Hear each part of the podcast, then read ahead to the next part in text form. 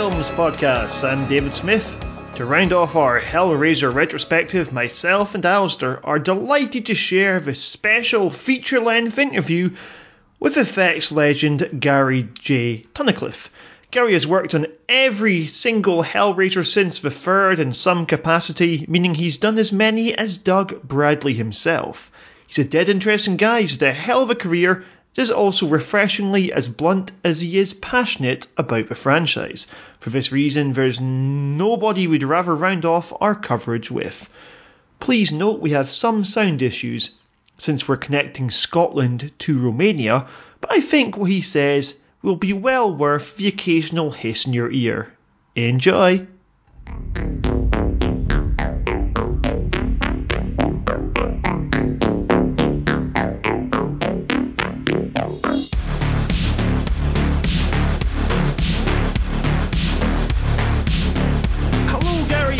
You so much for coming on the Horror Cult Films podcast with us today.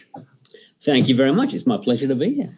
So, I think I was wondering, how does a young guy growing up in Staffordshire, England, end up going on to do special effects for some massive Hollywood films? Uh, you have to beat people to death and lie and connive your way and be mean and evil and underhand and all that kind of stuff. Um, uh, eh, a lot of what I'm going to say is going to, has been said before in various other places, so I'll try and mix it up a little bit. Um, I, I was, uh, I had, I was, I wanted to be an actor, and um, and my dad said, "That's great. If you want to be an actor, he said you can come to work with tomorrow with me and act like an electrician all day long." and uh, so they wouldn't have any of it, even though I had teachers kind of vying for me. And then I figured if you can't be an actor, then I'll be a singer in a rock band because that was the 80s, and you know, rock. I was uh, into heavy metal and uh, I was in various bands that were doing okay, but it just was going nowhere. And I was at a drummer's house, a good friend of mine, Craig Edgerton, and he uh, he had a copy of Fangoria, which I'd never even heard of.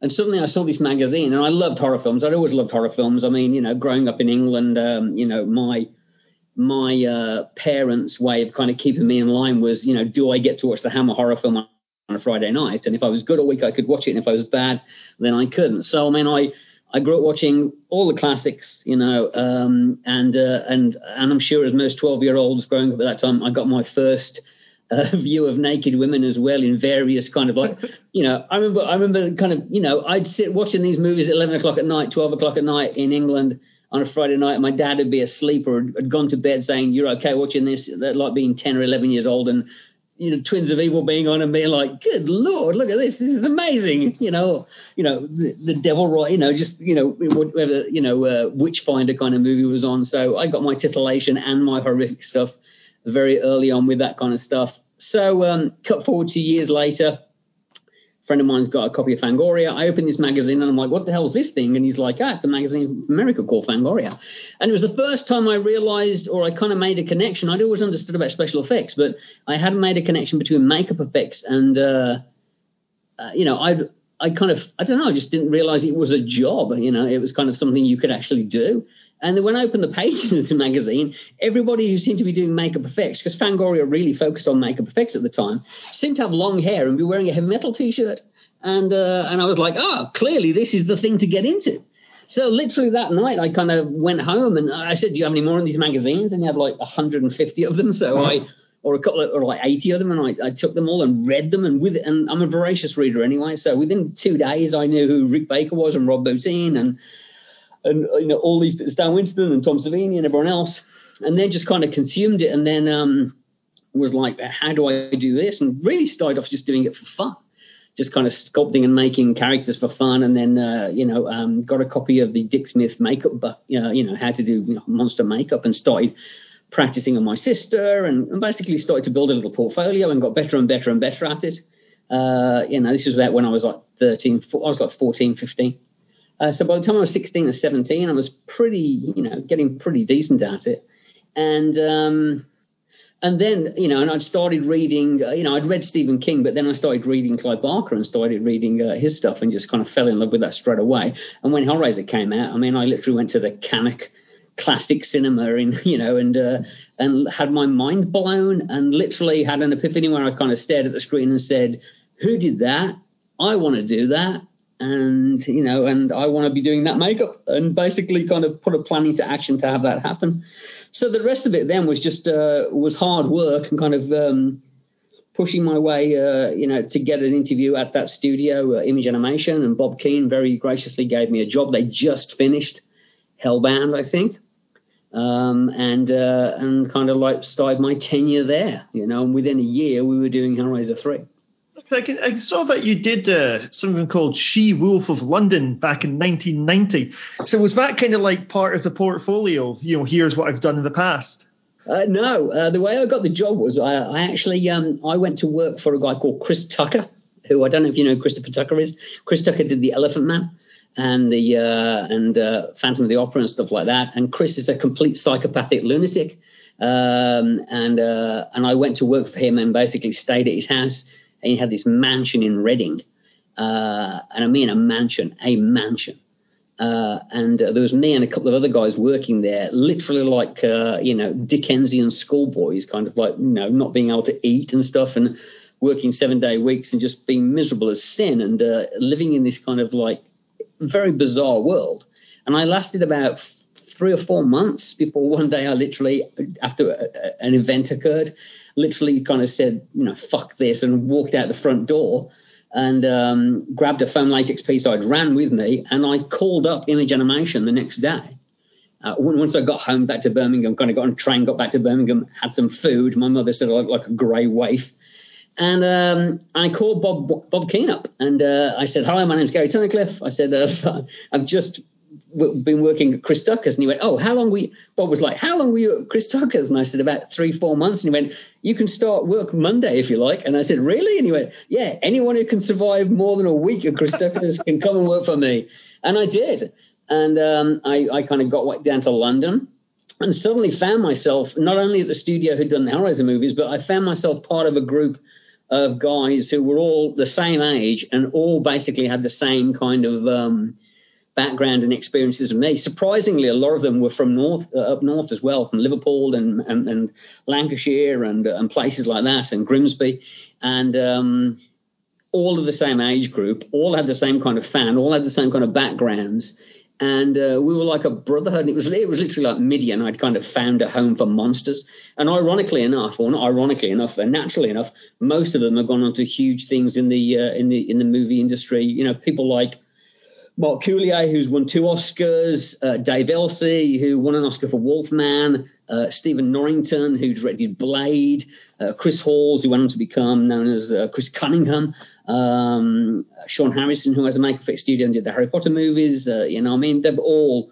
Uh, the, the, talent level there was was unbelievable. Martin Mercer, who's now one of the top storyboard artists in Los Angeles, and worked on Lord of Illusions and uh, most of Clive's things. Um, so yeah, it was um, it was pretty incredible, pretty incredible to suddenly find myself there with those guys. Uh, but also at the same time as being great fun, it was also a very um, a very tenacious environment, very um, uh, you had to kind of fight to be there. You know, you know what I mean? I mean, literally remember being there the first week and them sitting down and kind of grilling me about makeup effects and I uh, had to who did the effects on this and who did that and what year did they do this and that kind of thing. And if you didn't if you didn't know your stuff, you were you were ousted very quickly. You know.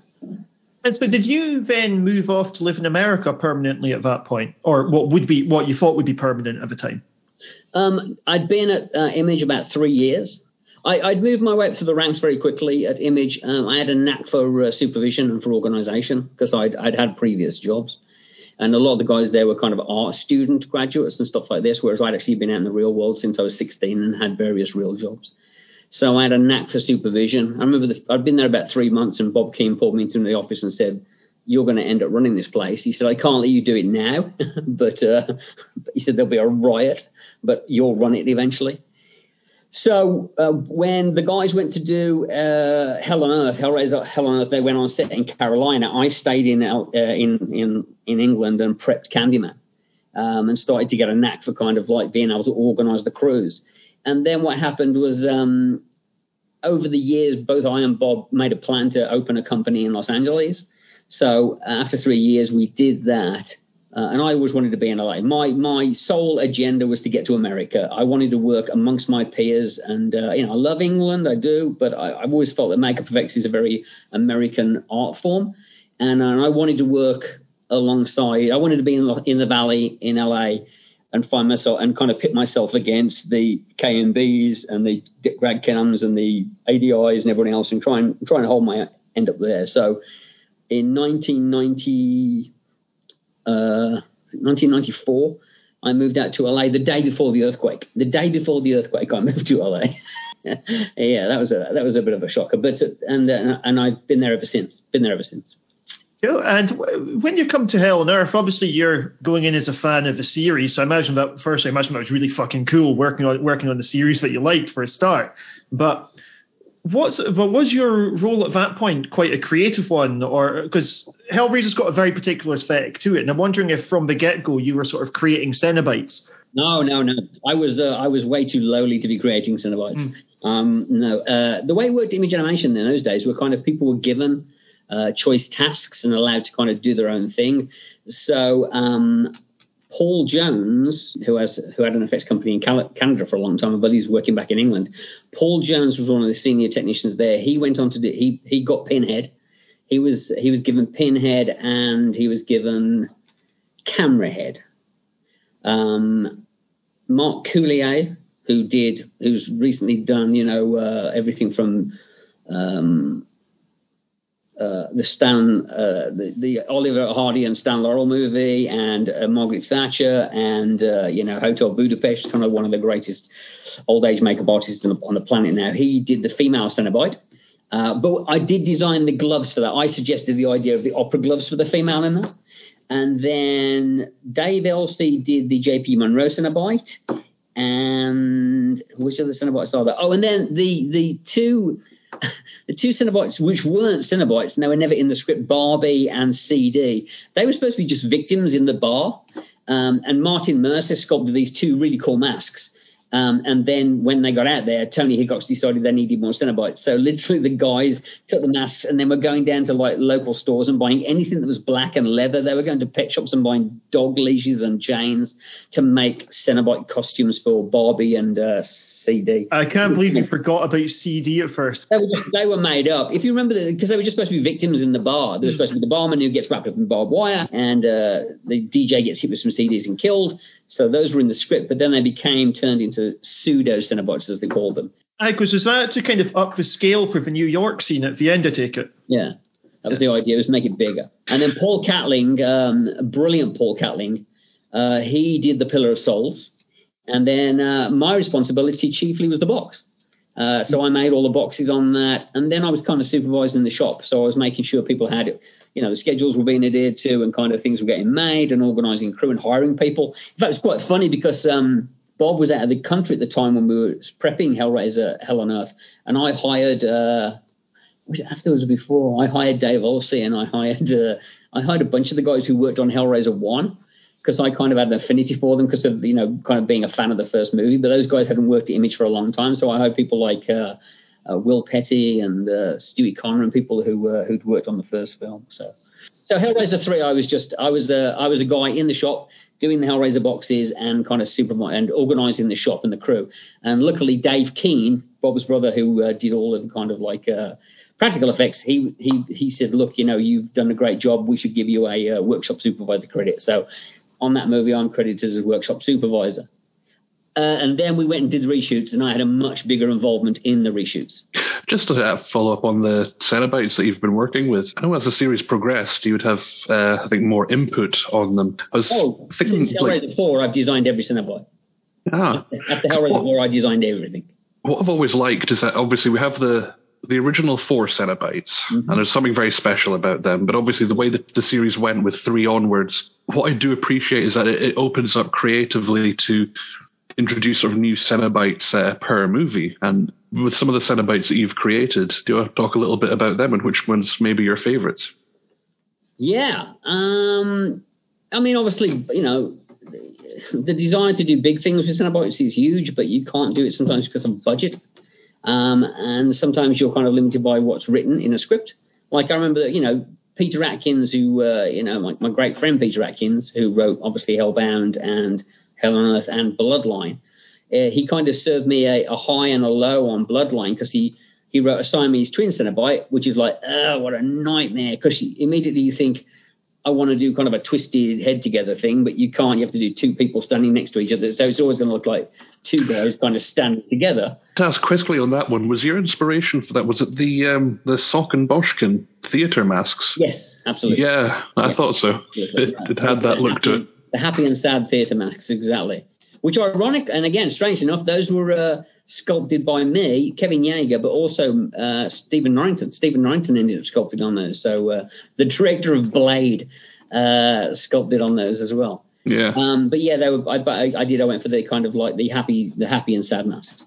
But the one I was most happy with was uh, was Angelique. And um, mm. the funny thing about that was the, the design wasn't very specific in the script. But um, I just wanted a very cool. I had a thing for kind of like cool, sexy looking feminine uh, Cenobites. I always think they look mm-hmm. cool. So uh, oddly enough, I got the idea for her. Um, and this has been written and heard about before, but um, I came in and my girlfriend was watching Sister Act on TV.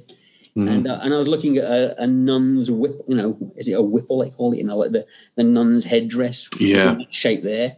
And I thought if we peeled the skin back and then put wires down to her shoulders, it would look kind of cool. So I, I did a little napkin drawing and then I whizzed it over to my friend Miles Teves, who's a fantastic designer who designed things like Robocop and uh, Legend for Rob Bottin or with Rob Bottin, and a beautiful artist.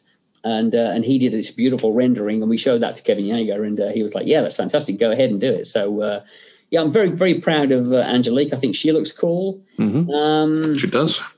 Uh, I what my, my, one of my personal favorites is this about this not seen. It got cut uh, and it's one I played. It's the Spike Cenobite, and uh, I love Spike, and uh, I just wanted to do something really, really big and wacky. So you know, I in my notes that is one of my questions for you was about the Spike Cenobite because it's such a Spike. striking visual. It really is. It? it is, and I just wanted. I said to the guys, "I'm going to sculpt. I'm going to wear it." I ended up wearing it, but I, I and it was really it was a nightmare to wear because you bang into stuff. But I said, I just want one of those I was like the, the idea of Cenobite design that sometimes um, there are a lot of questions in your head, like what on earth is going mm-hmm. on there, or how does that work? You know, I think sometimes if a design is just too uh, in the box, it's like, oh yeah, I, I, can see exactly what I'm getting. Whereas I think Spike always is one of those yeah. things that always gets a second look and like, what am I looking at here? So uh, I think I had all those questions about the torso chatterer. Yeah, and torso. Well, torso was a weird one because um, I just always want to get Chatterer back into the movie. And in uh, mm-hmm. in mm-hmm. Inferno, they they Chatterer wasn't in there at all, and there was these two sexy females, and I again took my love of Angelique and kind of pushed it to the next stage and did the mm-hmm. Wire Twins. Um, but Scott Derrickson had got this sequence in the script where basically it said you know, he's running down the stairs and the, the, two females are behind him. And then he, something, he just said in the script, like something horrendous comes up the stairs and scares him to death. And they wanted like a spider creature or something. Um, or it was just written very dodgily. And I saw a design and it was like, yeah, dear oh dear. And we had no money. My entire budget for the effects on Hellraiser Inferno, including on set work, was $50,000, which was nothing. Uh, wow. I actually I actually didn't get paid a penny to work on that movie. I didn't get paid a penny. Wow. Um, uh, when I did it and I did the budget, and they said, We've got $50,000. Do you want to do it or not? And I said, Yeah, I do, because I love Hellraiser. I'm an idiot. And uh, I said to my I said to my girlfriend at the time who ran the studio with me, I said, uh, We're doing this and I'm not getting paid. And she's like, Well, how are we going to do it? And I said, Well, we'll pay the crew and we'll pay the bills, and I think it'll get me back in with Dimension, and I, I don't want to lose Hellraiser. So we had to do this creature and they wanted something and I was just like, oh, you know, this is how do you do something? And um, I don't know, I was driving back from the meeting thinking about it and I just remember thinking, if you were to put your hands like on a table, like in a press up position, and if we painted his body black and did it in the dark and and I could do a chatter, I could kind of like do a homage to chatter and he could come crawling up the stairs. It's cheap, simple, effective. And um, I spoke to the digital guy who was doing the film and he said, yeah, we can do that really easily. And uh, uh, Scott was actually really kind of not into it at all, but I did a drawing and they liked it. And again, I think it's a really striking image. I think it worked out really, really well. And Torso Chatterer again is one of my favorites. And and it was the first time I got to put Mike Regan, who's uh, one of my shop guys and a, my best friend, and he has played Chatterer ever since. Mike has. So So yeah, I would say I think I think Chatter is a Torso Chatter is cool. Um, I like the Wire Twins. I love. I think the Wire Twins are very cool. They were they were a difficult makeup to do, but Yeah. um, they're fun. Angelique, I really love. Uh, I can't say the auditor because he's not a Ce- Cenobite. So otherwise, I would. I'd put the auditor in there, but he's not a Cenobite technically. Um, I mean, even uh, uh, I mean, like, you know, even the Stitch, a Stitch, which I got to make as the Stitch ones later on. But I mean, I like, uh, I kind of like. Um, it was originally called Manson, but we called him the Surgeon later on. So they're, they're all they're all special in my mind. But I do I do miss Spike. I think Spike was kind of a a fun design. Uh, It's a shame that one didn't make the final cut. yeah, but I get so many people come up Yeah. to me and say they like it. And I've seen tattoos of it and people, which is always really, really cool. So you you know it's a strong image when people uh, will scour uh, the the deleted scenes or uh, you know. But and I do, I've got no idea why Rick cut it out of the film. I've got no idea at all. I've got no idea what he was thinking because to me it was like one shot. It did no harm, and it was like Yeah. just uh, it's pure. You know, uh, pure value, production value. So It would- not? I would say to complement your point that it would certainly give the Cenobites that uh, mystique about what are they really, and reintroduce, I suppose, uh, the mystery behind them. Which I think I think a couple films have sort of taken that away and sort of discovering the box and that uh, the Cenobites used to be people, which was effectively done in Hellraiser two. Oh yeah. Um, You, you have to re- you have to remember that, that down the pipe, you know, I mean, I think it's kind of well documented that the films were, uh, you know, were other movies that were shoehorned into Hellraiser. And uh, the difficult thing I constantly found being involved with all of the sequels, pretty much, was that nobody really gave a shit about the fact that they were Hellraiser or understood the mythology or cared about the mythology. So um, a lot of the time I was like, you know, it was like, we need to do this or we need to honor that or they should look this way. And, Yeah. you know, uh, they should have some emblems of humanity and everyone would be like, why? And you go, because that's the myth, that's the, the myth, guys. You know what I mean? That's the law. yeah. Um, and, and directors along the way trying to change it or try to fight it. I mean, there were things that Scott did. I mean, I, I, I actually really like uh, Inferno. I do like Inferno. Um, and Scott's clearly a very talented director, as as is obvious by the work he's done since. Um, but I think he, I think he got restricted by it. I think he'd like to have just done a, a solid, you know, uh, Inferno movie on his own with some strange, bizarre imagery. And Rick Bota, um, Rick, Rick was always trying to. Uh, Rick's a lovely guy and a very funny guy and a very competent kind of technical director, but he was always kind of like.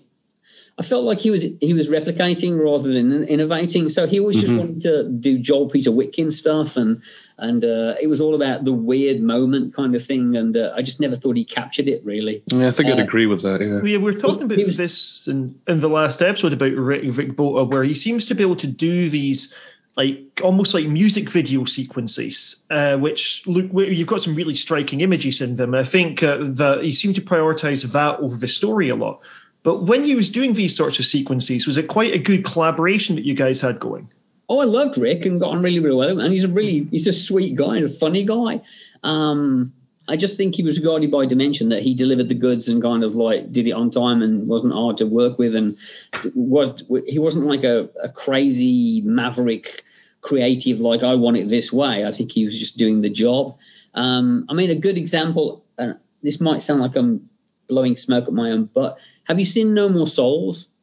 The short I did? I have not. I've heard, of, I've heard about this. Is it on YouTube at the moment? It's on YouTube. Yeah, you can find it on YouTube, and it's on uh, it's on the special features. It's hidden actually on Deader. It's uh, you have to unlock the puzzle box, and you will get to see it on there. Ah. There's like a little tip if you have to kind of like you have to highlight the box in the special features, and you can get it. But it's on it's on YouTube. This was your stint as Pinhead. I think I've seen that, but it was a while back now. Yeah, well, it was. I came back from Hellworld and Hell. We did Hell Head Deader and Hellworld, and I came back very depressed, especially after Hellworld. I was really miserable because I thought Hellworld was pretty abortionate. And I came back, and that I was like, "That's it, guys." I said, "I'm never going to get to direct the Hellraiser because I've been trying to push for it for a while, and uh, and I had some strong ideas." And my crew said, "Why don't you do a short? We'll help you." And I was like, mm, "That's not a bad idea." And this is way before kind of fan films. So I uh, I wrote a short that weekend, a little six minute kind of soliloquy, and then uh, we built a set, and I rented a, a high definition camera for two thousand dollars, and I knew nothing about operating a camera, um, but I read the manual. I was in the online forums the night before, And because I'm English, I was in, I was the only English person in that crew. I was like, well, I'll play Pinhead. You know, I, I can wear the costume, the makeup will work on me, and I can do an English voice. And, you know, mm. I didn't want Pinhead to be American. I couldn't hire actors. It was just a, it was like a little fan project. But as I made it, um, I, I, made it and finished it, and then I showed the footage to Patrick Lussier, who directed, uh, you know, Dracula 2000 and Drive Angry and uh, My Bloody Valentine. And Patrick is a brilliant editor who did the Scream movies, and he watched the footage and said, "Hey, I can edit this together for you if you like." And I was like, "That'd be great." So I gave it to him, and then he showed it to uh, to um, Kirk uh, Kirk Morri, who's now James Wan's editor. Hmm. And Kirk saw it and was like, "Hey, do you want a hand on post production supervision?" And I was like, "Yeah, great, can you?" And then Henning Lohner, who did the music on Deader, said, "Do you want me to do the music for it?" So everyone started jumping in and helping out, and, uh, and I made this little short. And Rick Bota actually came to my shop about two um, two months after I'd finished it, and I hadn't done anything with it. I don't, you know, you couldn't put stuff on the internet at that time. So I, I showed it to Rick. I was like, "Hey, look at this! I just did this silly little Hellraiser short." And Rick stood there and watched it, and his first question was, "Who's who? Who lit this? This is really nicely lit." And I was like, "I lit it using, you know, uh, work lights with cookies on them." But he said at the end of it, he said, "I think you captured more Hellraiser tone in your six-minute short than I ever did in three movies." he said, "You should direct these movies." He said, "Not me." And um, yeah, it was a weird thing. So it was very frustrating because I, I love Rick and he's a nice guy. He is. I can't I can't stress this enough. I, if I was going to hang out and have a drink with somebody, Rick Bota would be one of those guys that I would do it in a heartbeat. But I don't know if he was the right guy for uh, for Hellraiser um, because I think he just kind of like uh, he was just kind of he's just kind of I think Deader was his, the best of the three that he did. I thought Deader was the best movie he put, he did. You know? Of his three, I, I do agree that that is my uh, personal favorite as well. I was a Hell Seeker man myself, but he's a Deader guy. those three. We both we both, we both uh, see Hell Worlds as being the uh, weakest one. Yeah. Um, those three films, I mean, they do strike me as almost remakes of Hellraiser Inferno. Yeah. Like, all three of them do strike me that way.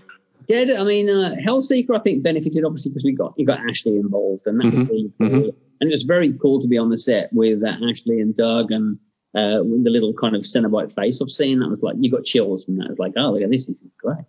Um, I thought Deader was a was the film that Rick really prepared for, kind of knew what he wanted, and really did some work on it, and uh, and was really in kind of like gnawing, you know, really kind of had mm-hmm. a, an idea of what he was doing. Hell World, you have to understand, Hell World was thrown together at the last minute. It really was. We, yeah. didn't, we didn't have a full script until like oh, two week, a week before. Uh, we yeah. were prepping we were prepping effects that were not in the that were never seen, um, and it all just got a bit. I mean, I was never in love with the initial concept of it anyway. Um, and uh, yeah, I mean, the only good thing about that was the cast were, were a lot of fun. Yeah. We had Lance yeah. and Henry was so young, and uh, Carrie was fun, and and Katheryn Winnick was amazing. I mean, the one thing about Dimension, always working with Dimension, is they, uh, uh, you know, whoever the casting people were at Dimension, they had a real eye for talent. Um, mm-hmm. If you go back and look at Hellraiser movies, you know, people like Adam Scott in uh, in Bloodline, you know, who then went on to become this huge comedic kind of actor, you know force. And you look at even Hellworld, and there's Henry Cavill, who became mm-hmm. obviously Henry Cavill, but Katheryn Winnick, yeah. who also had a huge career as well. So I mean, um, yeah, you know, they always had they always had good uh, good cast, and uh, that was that that was that was one thing that was good. But um, but I was really mega depressed after after Hellworld. I was like, yeah, that's probably the last one we'll ever do, and what a way to go out. And I thought it was an absolute travesty that um, that, that Doug Bradley, who established this wonderful character, this brilliant character with nuanced performance and these fantastic romantic lines that we all know and mm-hmm. love, you know, you're suffering with legendary even in hell and oh no tears please it's a waste of good suffering and all that right? His last line on camera ever uttered oh fuck yeah. Yeah. How's that yeah. for a wake-up call? I mean it's literally like a fucking ken dodd line by jove this is how's that for a wake-up call? I mean it's, it's, it's oh, freddy krueger at most Sorry? Yeah, like Pinhead was never meant to be Freddy Krueger, and that's like a, a bad Freddy line, you know. It's, an, it's a horrible, horrible line. I remember when I was trying to get Doug on Judgment, I think I was like, "Don't you want to say something better? Have, the, have your you know your legacy be something yeah. better than how's that for a wake up call?" Although I am proud of the fact that I am the Cenobite who cut. Who, I'm one of the Cenobites who's slinging the blade and chopping uh, Lance in half. So that's my. I'm the fat one. So uh, you know, I'm the. Uh, that was one fun bit about it. Was that we do know, have a question about that scene because um, obviously with Hellworld it's only really a Hellraiser film during the epilogue, where technically uh, Lance Henriksen opens the box and then the Cenobites come. So it's like the last five minutes. Now it's a Hellraiser film. In that scene, when Lance Henriksen's getting diced in in half, cleaved, and his top half is lying there, and we see the effect, like his insides and the blood and that fact. Just that design of his um, his corpse there was that an homage to Bishop from Aliens? Yes, yes, absolutely. Yeah. Uh, the, the, the, the concept of the death was my idea anyway, because uh, it was like, how are we going to kill him? And I said, uh, you know, let's let's have two Cenobites come in with big kind of blades on chains. And I said, we can chop him in half here. And they were like, why like that? You know, again, it's one of these things with producers who who have no concept of horror. I'm like, we're going to mm-hmm. cut him right across here. And they're like, why? And I'm like, because he's Bishop, dude. You know, and they're like, Bishop, and I'm like, oh fucking, you know. And Lancey's like, hey, that's fucking cool. Yeah, we'll do that. That'll be that'll be awesome, brother. You know. Yeah. So he got it. You know, Lance got it, but it was like, yeah, it was totally supposed to be, you know, it was totally a homage to to the great Bishop. So yeah. Yeah. When, he, when, he, so I was just gonna say he definitely elevated that film. Uh, I love his line: "If you need anything, just scream." Yeah. Oh, Lance is. I've got to say, I've worked with Lance on a bunch of things, and he's just uh, he's fantastic. I mean, the way mm-hmm. we got him into uh, Hell World was because we were actually in Romania shooting uh, Mimic Mimic Three. Um, oh, he was in that, yeah. And, and Lance was in that, and Lance was in the casino uh, where Lance spent a lot of time in the casino, and uh, and Rick Bota came over and said, uh, you know, hey, you know, is Lance still here? And I was like, yeah, absolutely, you know, and um, he's like, I think I want him to play the one character in uh, Mimic. So uh, he got talking to Lance. But I remember my first ever meeting with Lance was I went into the uh, there was a, a, we were staying in a beautiful hotel in Bucharest called the uh, Marriott Grand, which is a fantastic hotel. It's like one of the top hotels in Europe. And our producer Ron Schmidt had got an amazing deal, so we we're all staying in this beautiful palatial hotel on this low budget horror film. But um, I went into a, they had a bar there called Champions, like a sports bar, and there's Lance Henriksen sitting there having a beer. And and me and uh, my guys, we kind of went over and said, "Hey, Lance, we're going to be working with you doing the effects." He's like, "Hey, guys, sit down, have a beer." And then we just sat down and we spent about three hours with him, and he went through his entire career. You know, we did stuff. We were doing Omen lines, you know, lines from the Omen Two and the right stuff, and just everything. He went through his entire career. We talked about every movie he'd ever done, and uh, about Cameron and aliens, and uh, yeah, it was just it was a fantastic day. We, we became firm friends after that. I've uh, you know, I keep in touch with Lance. Actually, Lance has a Lance has a pottery company we did called Screaming Red Ass Pottery, and uh, he, uh, yeah, he's a character. And uh, he uh, yeah.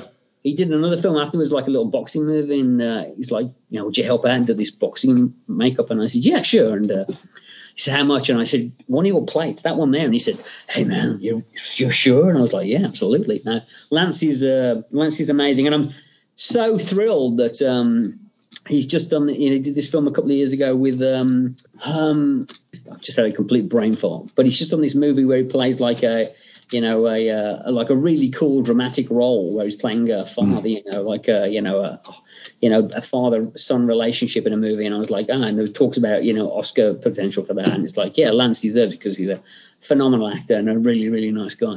Absolutely. Mm-hmm. Like you see his work mm-hmm. and stuff like Millennium, you know, and you just like wouldn't recognize him, but he's usually not the leading man in these things. Well, there was a while Lance became known as the two hundred thousand dollar man because you could get him in a movie for two hundred thousand dollars. like you know, like that that was the easiest thing in the world. So uh, you know, uh, and he was just like, hey man, I'll, you know, I can get a paycheck.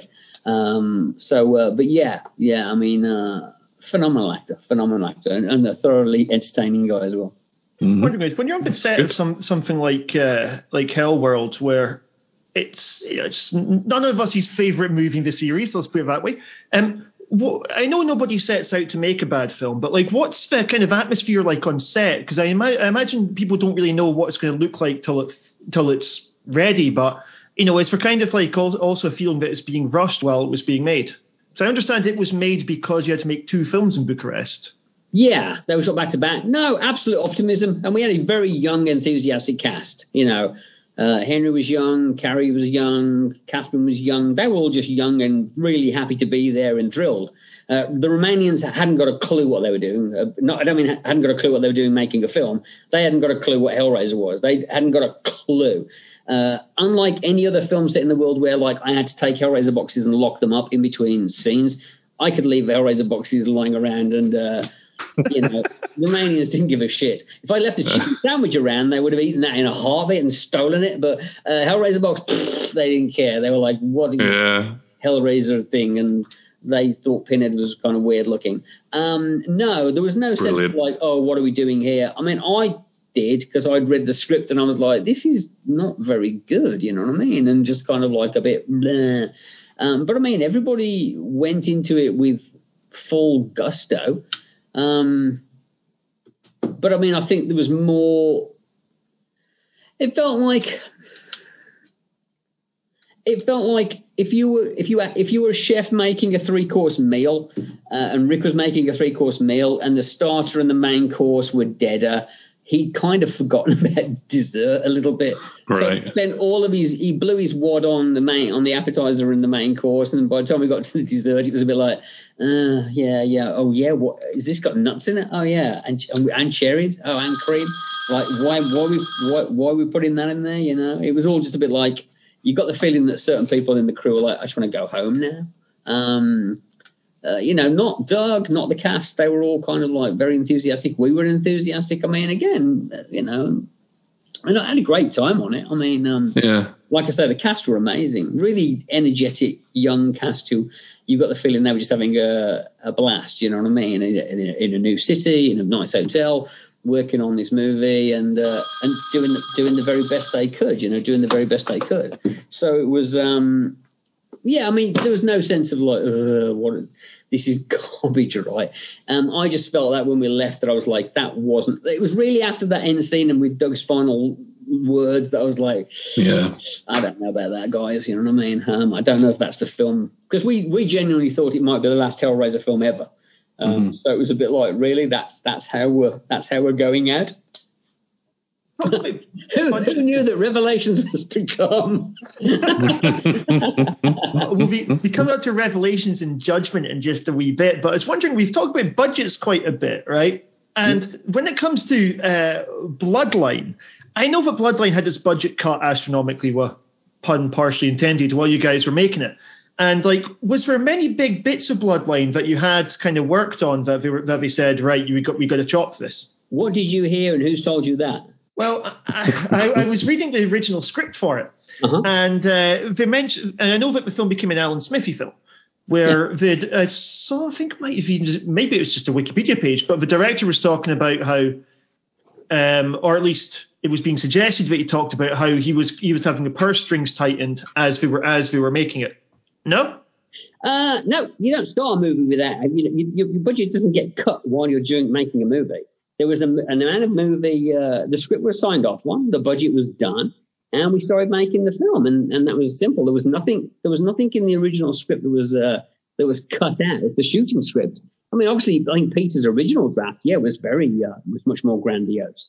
But um, but no, um, what happened uh, on Hellraiser Bloodline was we started shooting. Kevin Yagher was the director. Kevin Yagher, who's a very, very, you know, very well-known effects artist, um, and who directed like um, some Tales from the Crypt episodes, etc.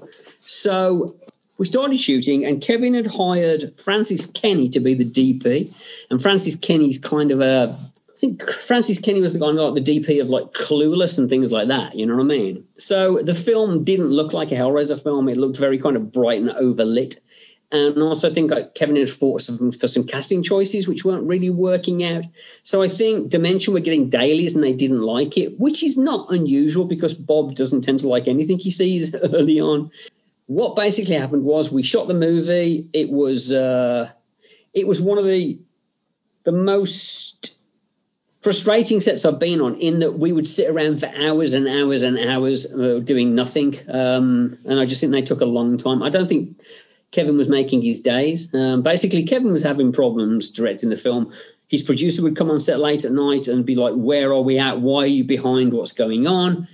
Um, they fired the DP and brought in Gerry Lively, who'd been the DP on Hellraiser Hell on Earth. And to cut a long story short, after the six week shoot, which probably wasn't enough, it's never enough, but I don't think Kevin had got his ducks in a row and was behind. They finished the film, and I think there were concerns at Dimension uh, about the project.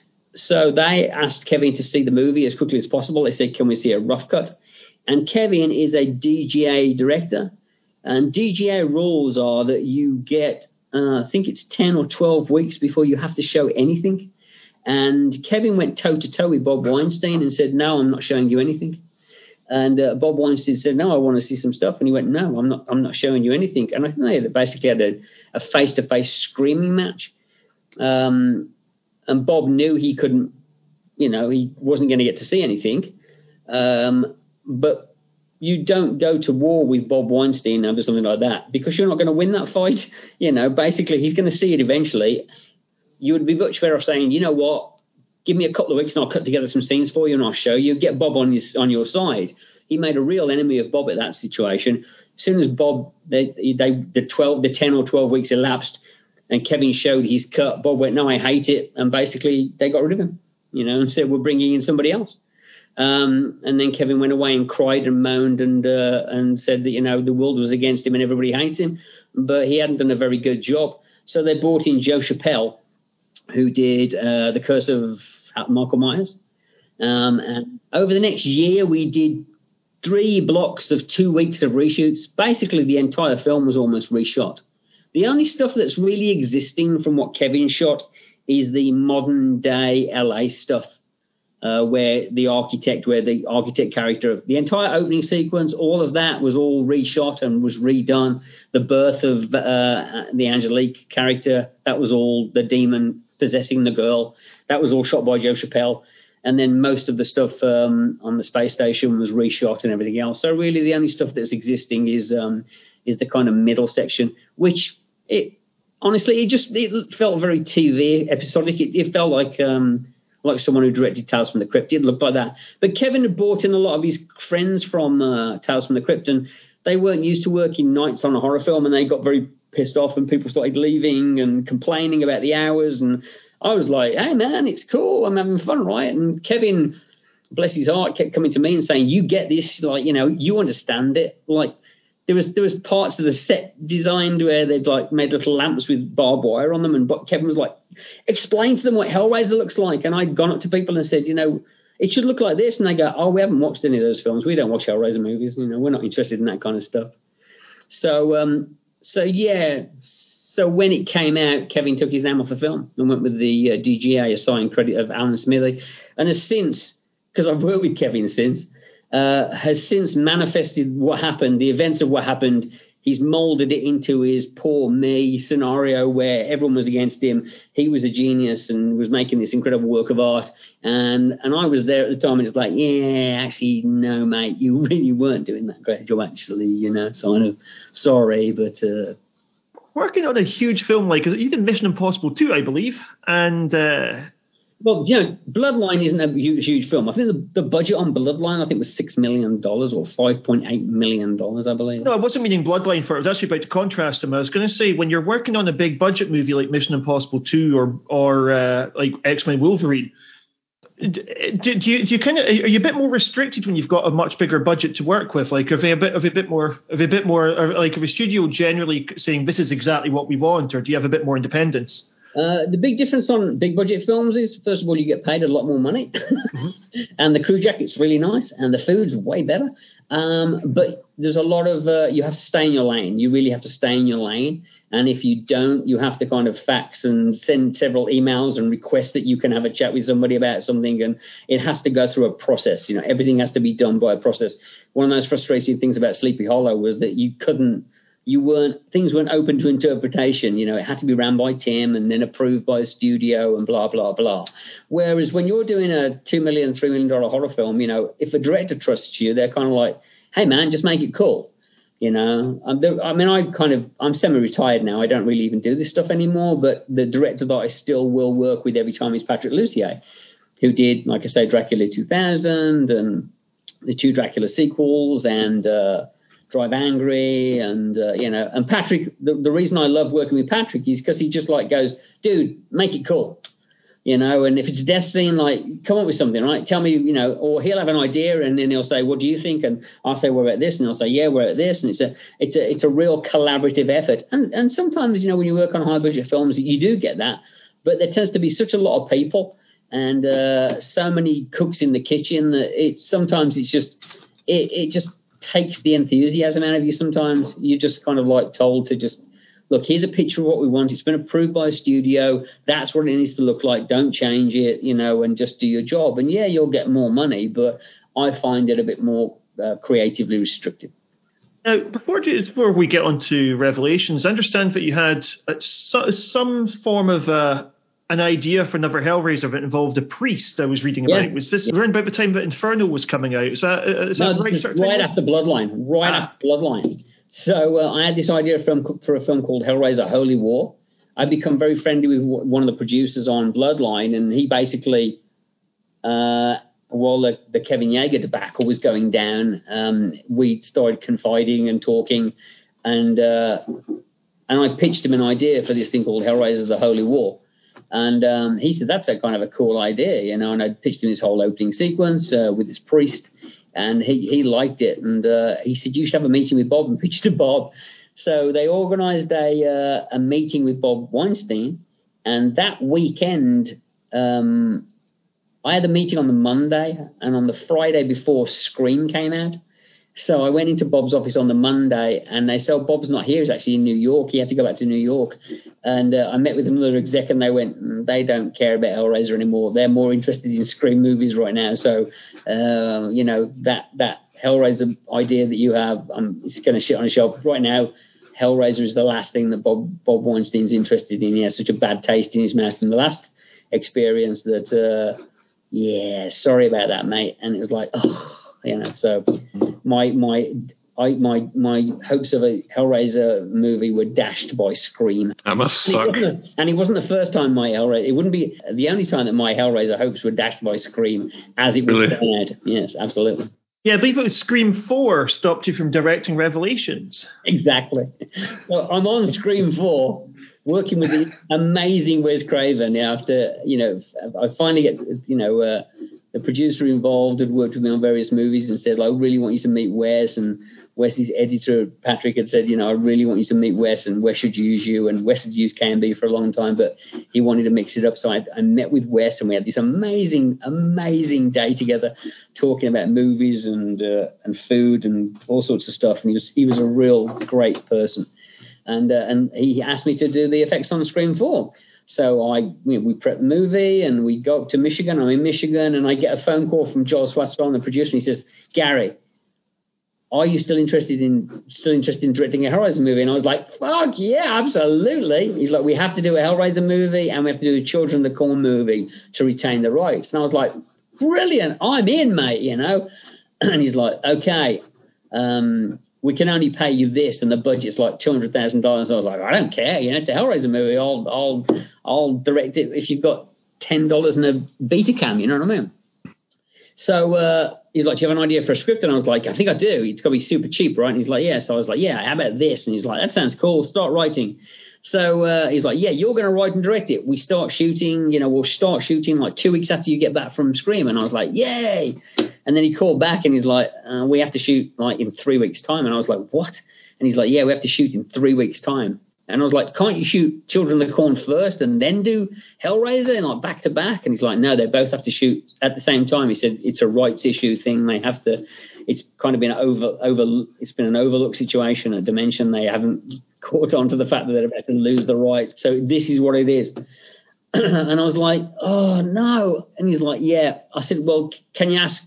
You know, can we ask Bob if I can leave Scream? I'll send someone up here and I'll go and do Hellraiser. And they said Bob's attitude is all. I think Andrew, whoever the exec was at the time, they said, "We care about Scream. This is our forty million dollar, you know, showpiece mm-hmm. movie. We couldn't give a shit about Hellraiser Revelations, this two hundred thousand dollar rights retainer.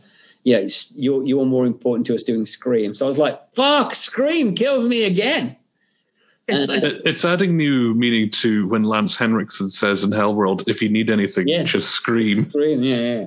With the Children of the Corn that came out at that point, I saw they used footage from Bad Boys 2 at one bit. Oh, that's on the, the road thing, that's right. Yeah, was, uh, I imagine it's the same kind of attitude there of let's rush this thing through. So, so I mean, I, I said, you said you still want to write it, and I said, yeah, and I I basically held up in a hotel room for like uh, I had a, I had a I had a concept for the script. I knew what I wanted to do, and uh, and I felt like I could write a kind of a really uh, a, I felt I could write a really tight little Hellraiser movie that was a real Hellraiser movie. The thing about the the first Hellraiser that I've always loved is that is the purity and simplicity of that script. Mm-hmm. You know, it's a very simple story. It's, it, to me, it's, it's actually a gangster story. I've always said it's a it's a gangster story. And people go, what, what do you mean it's a gangster story? And I say, if you imagine Frank's Frank's a, uh, a, uh, a, uh, a, guy who works for the mob, and the Cenobites are the mob, and he's basically worked for them doing some kind of deal with money, and then he steals the money and goes on the lam, and then he meets up with his old floozy and says, "Hey, hey, take care of me, and then me and you'll run away together. We just need to escape the mob, you know. You've got get me, help me get healthy, and then we'll run away together. I promise you." Even though he's lying to her and he's going to sell her out to the mob as well, you know what I mean? And then it all gets kind of convoluted, but basically the Cenobites, I always saw them as like the Vig collectors. You know what I mean? They're the uh, they're the evil, the, the, henchmen of the mafia kind of thing, coming to get Frank. Very simple story. Very simple love triangle takes place in one house. So my idea was if I did a if we have had these two teenagers who've gone missing, and it's a dinner party, kind of like between the two families, um, and then you know they they kind of get together every year because they're still talking, but there's a lot of tension between them and a kind of lot of, you know, blaming each other, but they're kind of like trying to get along. And then one of the kids mm-hmm. turns up, he just turns up kind of in a daze or clearly he's escaped his abductors. You know what I mean? He's bru- bruised and battered and bleeding and he's not making any sense. He's kind of like, you got to help me, protect me from them, protect them. And kind of parents are like, well, where's the other kid? What's gone on? Uh, and then as events unfold, you realize he's not the one kid, he's the other kid in the skin of the other one, and he's willing to do whatever he can to get away. And then you find out that the parents were fucking each other, and it's all this twisted stuff. And, you know, basically, uh, you know, there's the underbelly. So I thought that can all be done as a. Um, as kind of like an Ibsen-esque kind of thing, like you keep it all in one in in, in a house. Um, I'd never written any of that fucking, uh, you know, um, found footage camera, two teens going to fucking Mexico shit that's in it. I'd done it all as like it's just a dinner party, you know, at a house, uh, and then okay. events unfold, you know. That found footage bit really irritated me because they're running it throughout throughout the film, kind of uh, in parallel. And the thing is, the audience know basically what's happening because they've seen a Hellraiser film before, and it's mm-hmm. like two thirds of the way through the movie, we're still getting like, ooh, plot twist, this box, and so on. No, and well, it was, yeah, it was totally needless. It was all, yeah, it was all, it was written kind of like, you know, as a Hellraiser movie for Hellraiser fans. So you didn't need to have it explained to you. It's kind of like, why with this dinner party and what's going on? And then that, you know, the only thing they've got to go on is this video footage that's kind of graining. You can hear voices on it, and we don't know what's going on. Um, and then kind of like his kid turns up and it's like it it, it it it peels back like an onion kind of thing after that, you know what I mean? Mm-hmm. And ends up with this big showdown where he's gonna basically kill the what he's killed the parent. It was the guy who was fucking his mom, you know, and all that, and then basically sell them all out. Uh, you know, uh, to to to escape. It was really a, a riff on the first film. I was going to just say, uh, Tom, I thought it sounds like the premise of the film Carnage uh, with starring Jodie Foster, and it, it seems like an interesting setup. Right. If it had gone the way uh, maybe that's more envisioned. Yeah. Uh, look, I mean, you know, I wrote it over three days. I gave it to the producers. They said this is really, really good. You know, uh, we're actually pretty happy with this uh, we want to do a little polish on it. And I was like, they like, do you want to do it? And I was like, no, you know, I'm, I'm kind of working on Scream. I'm exhausted anyway. Uh, I'm not going to be directing it. So, and they said, we've got this director, you know, and uh, he called me and said, I love the script and I'm really excited. And he was a big fan of the Hellraiser franchise. And then my guys did the effects.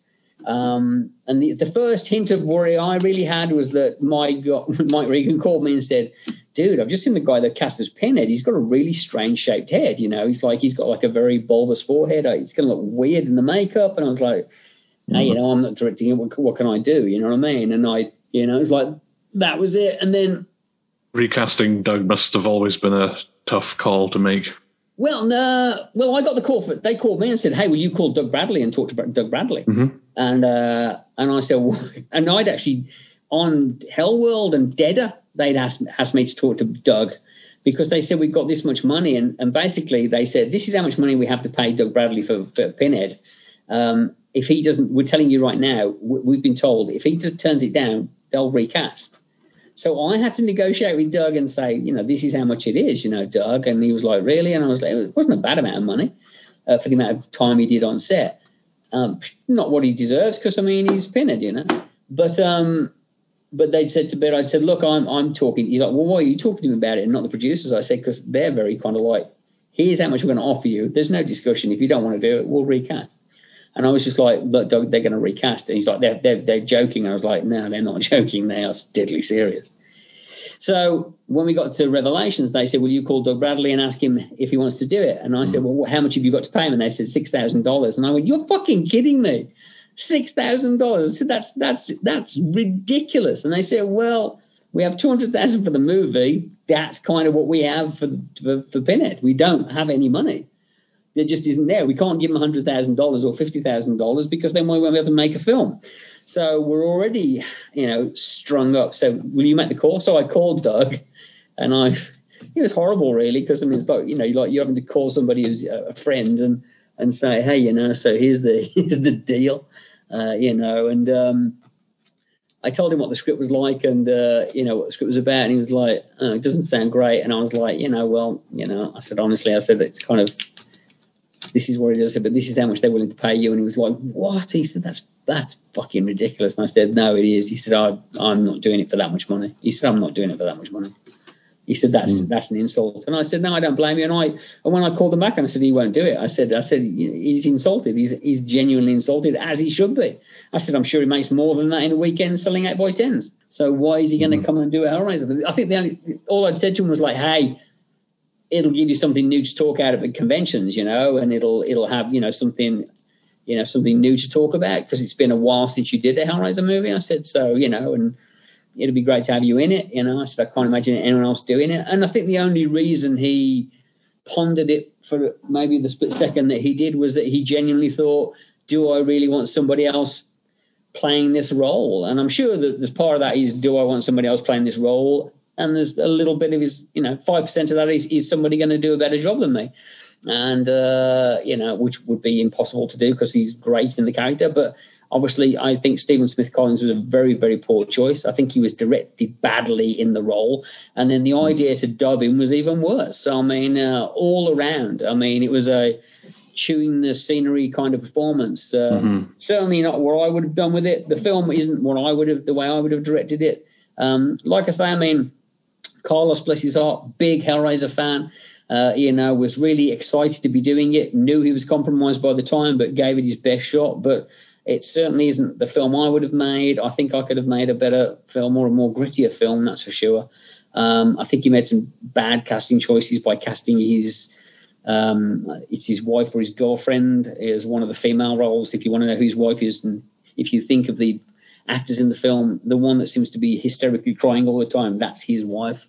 Um, And I think it suffers from the film suffers from not being reined in. I think the performances are all over the place, and the casting's mm. a bit poor. So, you know, my guys did the effects on it, and I mean, and apart from Pinhead, which is nothing to do with the technical aspects of the makeup, it was just the the face that it's gone onto. Unfortunately, it was a difficult face to work with to make him. You need somebody with kind of a square jaw and a you know, or a face that you can enhance and Stephen didn't have that kind of a face. Um, but I think all of the other makeup effects, considering the makeup effects budget was seven thousand dollars, I think actually was pretty damn good. Wow. There's a few Cenobites in there, and again, that's purely because my guys did it as a labour of love, and you know, I think the boxes look nice, and uh, you know, uh, you know, the costumes, apart from Pinner's costume, which again they were they were scrambling to make it fit him. You know what I mean? The whole turnaround time it was about six weeks or so that it took for the script after the script to get the film. Oh yeah, I think it was, it was, I wrote it. Then two weeks later they shot it, and uh, I mean, here's the deal. I went away. I went away to do Scream Four. Uh, two weeks after I was there, I got the call. When I came back, I was given a copy of the movie to watch. That's quick. That's quick. Did, did they keep you updated on like the story No. changes or anything?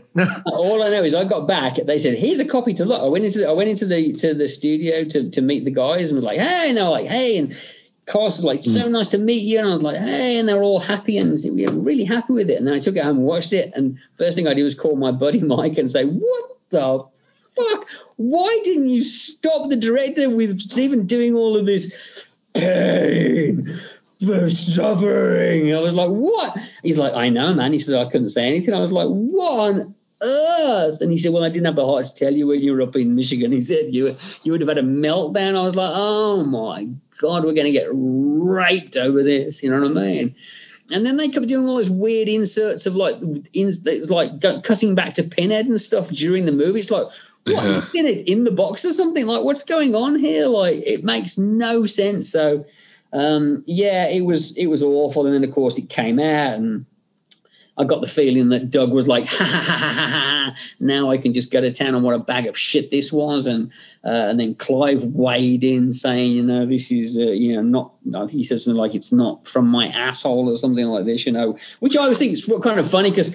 Um, history forgets things so easily, and lest we forget that Clive happened to write, you know, Rawhead Rex and Transmutations or you know Underworld before he managed to make Hellraiser. Uh, you know, so there were two movies out there directed by George Pavlou, which are no great movies of their own, uh, bastardized versions of his scripts. You know, so I mean. Uh, uh, what happened to him, I had happened to me on Revelations. But what I what I will say is, I'm actually surprised how, and this is shocking to me, when I watch these kind of um, uh, people do their countdown of favorite Hellraiser movies, you know, or worst, you know, least of favorite, or you know, what rating Hellraiser movies. The Revelations is quite often some people's, you know, not it's not the bottom of the list. I'm always really surprised. I'm like, some people are like, I actually kind of like it. I actually don't mind that film. I'm like, really? They're like, yeah, you know.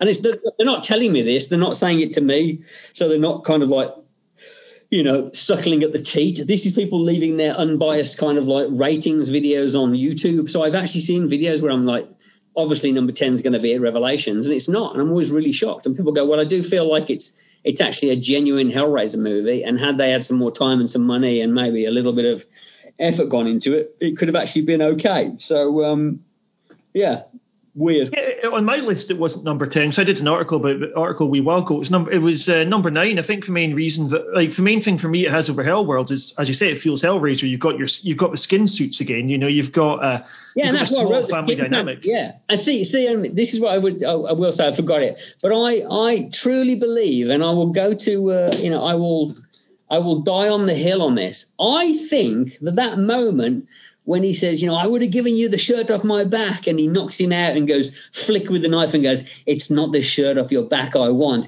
I think that's as bit as Hellraiser as you can possibly get. Yeah, I can imagine Frank. I can imagine that as a Frank sort of line. Totally right. Well, I wrote it as being a frank line. It's like, you know, it's not, it's not this shirt off your back I want, flick, you know, and then you see him in the mirror doing the thing with the skin, you know. It's like, yeah, to me that was a very Hellraiser esque thing. So I think, um, I think people who could see through the veil could say, oh, you know, I can see the, the love in there, you know, it's, it's, look, it's easy to just kind of like pan things. Um, that's why I've really, I've rarely got time for people who kind of just like leave one word critiques for movie. You know, um, the the weird thing is that a few years after the movie had come out, somebody um, fairly, you know, known to Doug came to me and actually said, you know, I can't say this around Doug, but I actually kind of like Revelations, you know. And they're like, you know, had Doug been in it, you know, it probably would have actually not been a bad film, you know. And uh, if a, a different director had taken a handle on it, so you know. Shoulda, coulda, woulda. Maybe it would have been, but uh, but I certainly thought, well, that's it. That was definitely my last chance of doing a Hellraiser movie. that that ship has sailed. Never again will uh, they they asked me to do anything. So I was very shocked when uh, things changed again. Before we move on, I just got an interesting question about um, like I like the mythos of Hellraiser, and we've always had this sort of. I think in the first film, he was a cricket eating hobo guy who sort of transforms into this big skeleton at the very end of the film. Yeah, it's always amazing to me that talking about that that people always you know regard Hellraiser as this imper- this perfect perfect movie that's absolutely perfect in every way. Yet they always forget kind of rickety, dragony, crappy Yeah. puppet flying off at the end of the box. Well, it's There was interesting. that bit you always go, oh yeah, I forgot about this shit at the end of the movie. you know? I guess you're kind of answered my question there, is if because it's always the most unexplained aspect of the, the mythos of Hellraiser, and if there had been the budget, because there was a lot of the the homeless man, sort of the guardian of the box, if you will, appearing in Yeah, Revelations. the was there anything you're wanting to do with that character? The derelict. Well, I mean, I wrote him into Revelations. Uh, you know, I mean, the, the derelict was you know that character, the derelict, who's in, you know, he's in the first film. He's in part three, obviously, and then uh, and I said, yeah, let's bring him back. So I mean, the character that uh, they meet in the bar, who kind of sells them the box, he's totally supposed to be that character. You know, even the way he's looked, the long hair and the straggly beard. So in Revelations, that character was is is was totally meant to be that same guy. Was there any point, because when he gets hit with a, a shotgun blast, was there any considerations of any, if there was the budget, and had you maybe directed it yourself, of doing a, a superior version of the uh, dragon skeleton monster? No, I would never have done that. Again, it's one of those things that I was. It's like there, there are several movies in my in my uh, in my life that that I edit in my brain. So if you ask me to tell you uh, the story of Hellraiser, the first movie, I would never involve that scene. It's always like, oh yeah, I forgot about that. To me, it's like the movie. I know this is going to sound like a complete shift of gears, but the movie Heat. Like I mm-hmm. never, I always imagine the movie. I will turn it off when I watch it. I will turn off Heat when Robert De Niro and and the girl drive into the tunnel away from it. I'll turn it off because it makes no sense for him to go back and, and go and, and fight with Ali Al Pacino. It's like why would he go back for Waingro? Wayne, he just have someone kill Waingro years later on. Like he's mm. he's got away with it. You've won. You've got the girl. You've got the money. You're going to go off and live the life, but now you're going to compromise it which is everything that you said you wouldn't do for the last two hours, and now you're going to go what on a on a, a, a vengeance thing. This is exactly what your character's not about. So it's like I edit it out in my brain. Um, same as Casino Royale. I never remember the Vesper Lynd drowning sequence. I always think the movie ends when he's, you know, he's a, the guy he's escaped the torture sequence with the guy smashing his balls. It's kind of to me the film finishes there.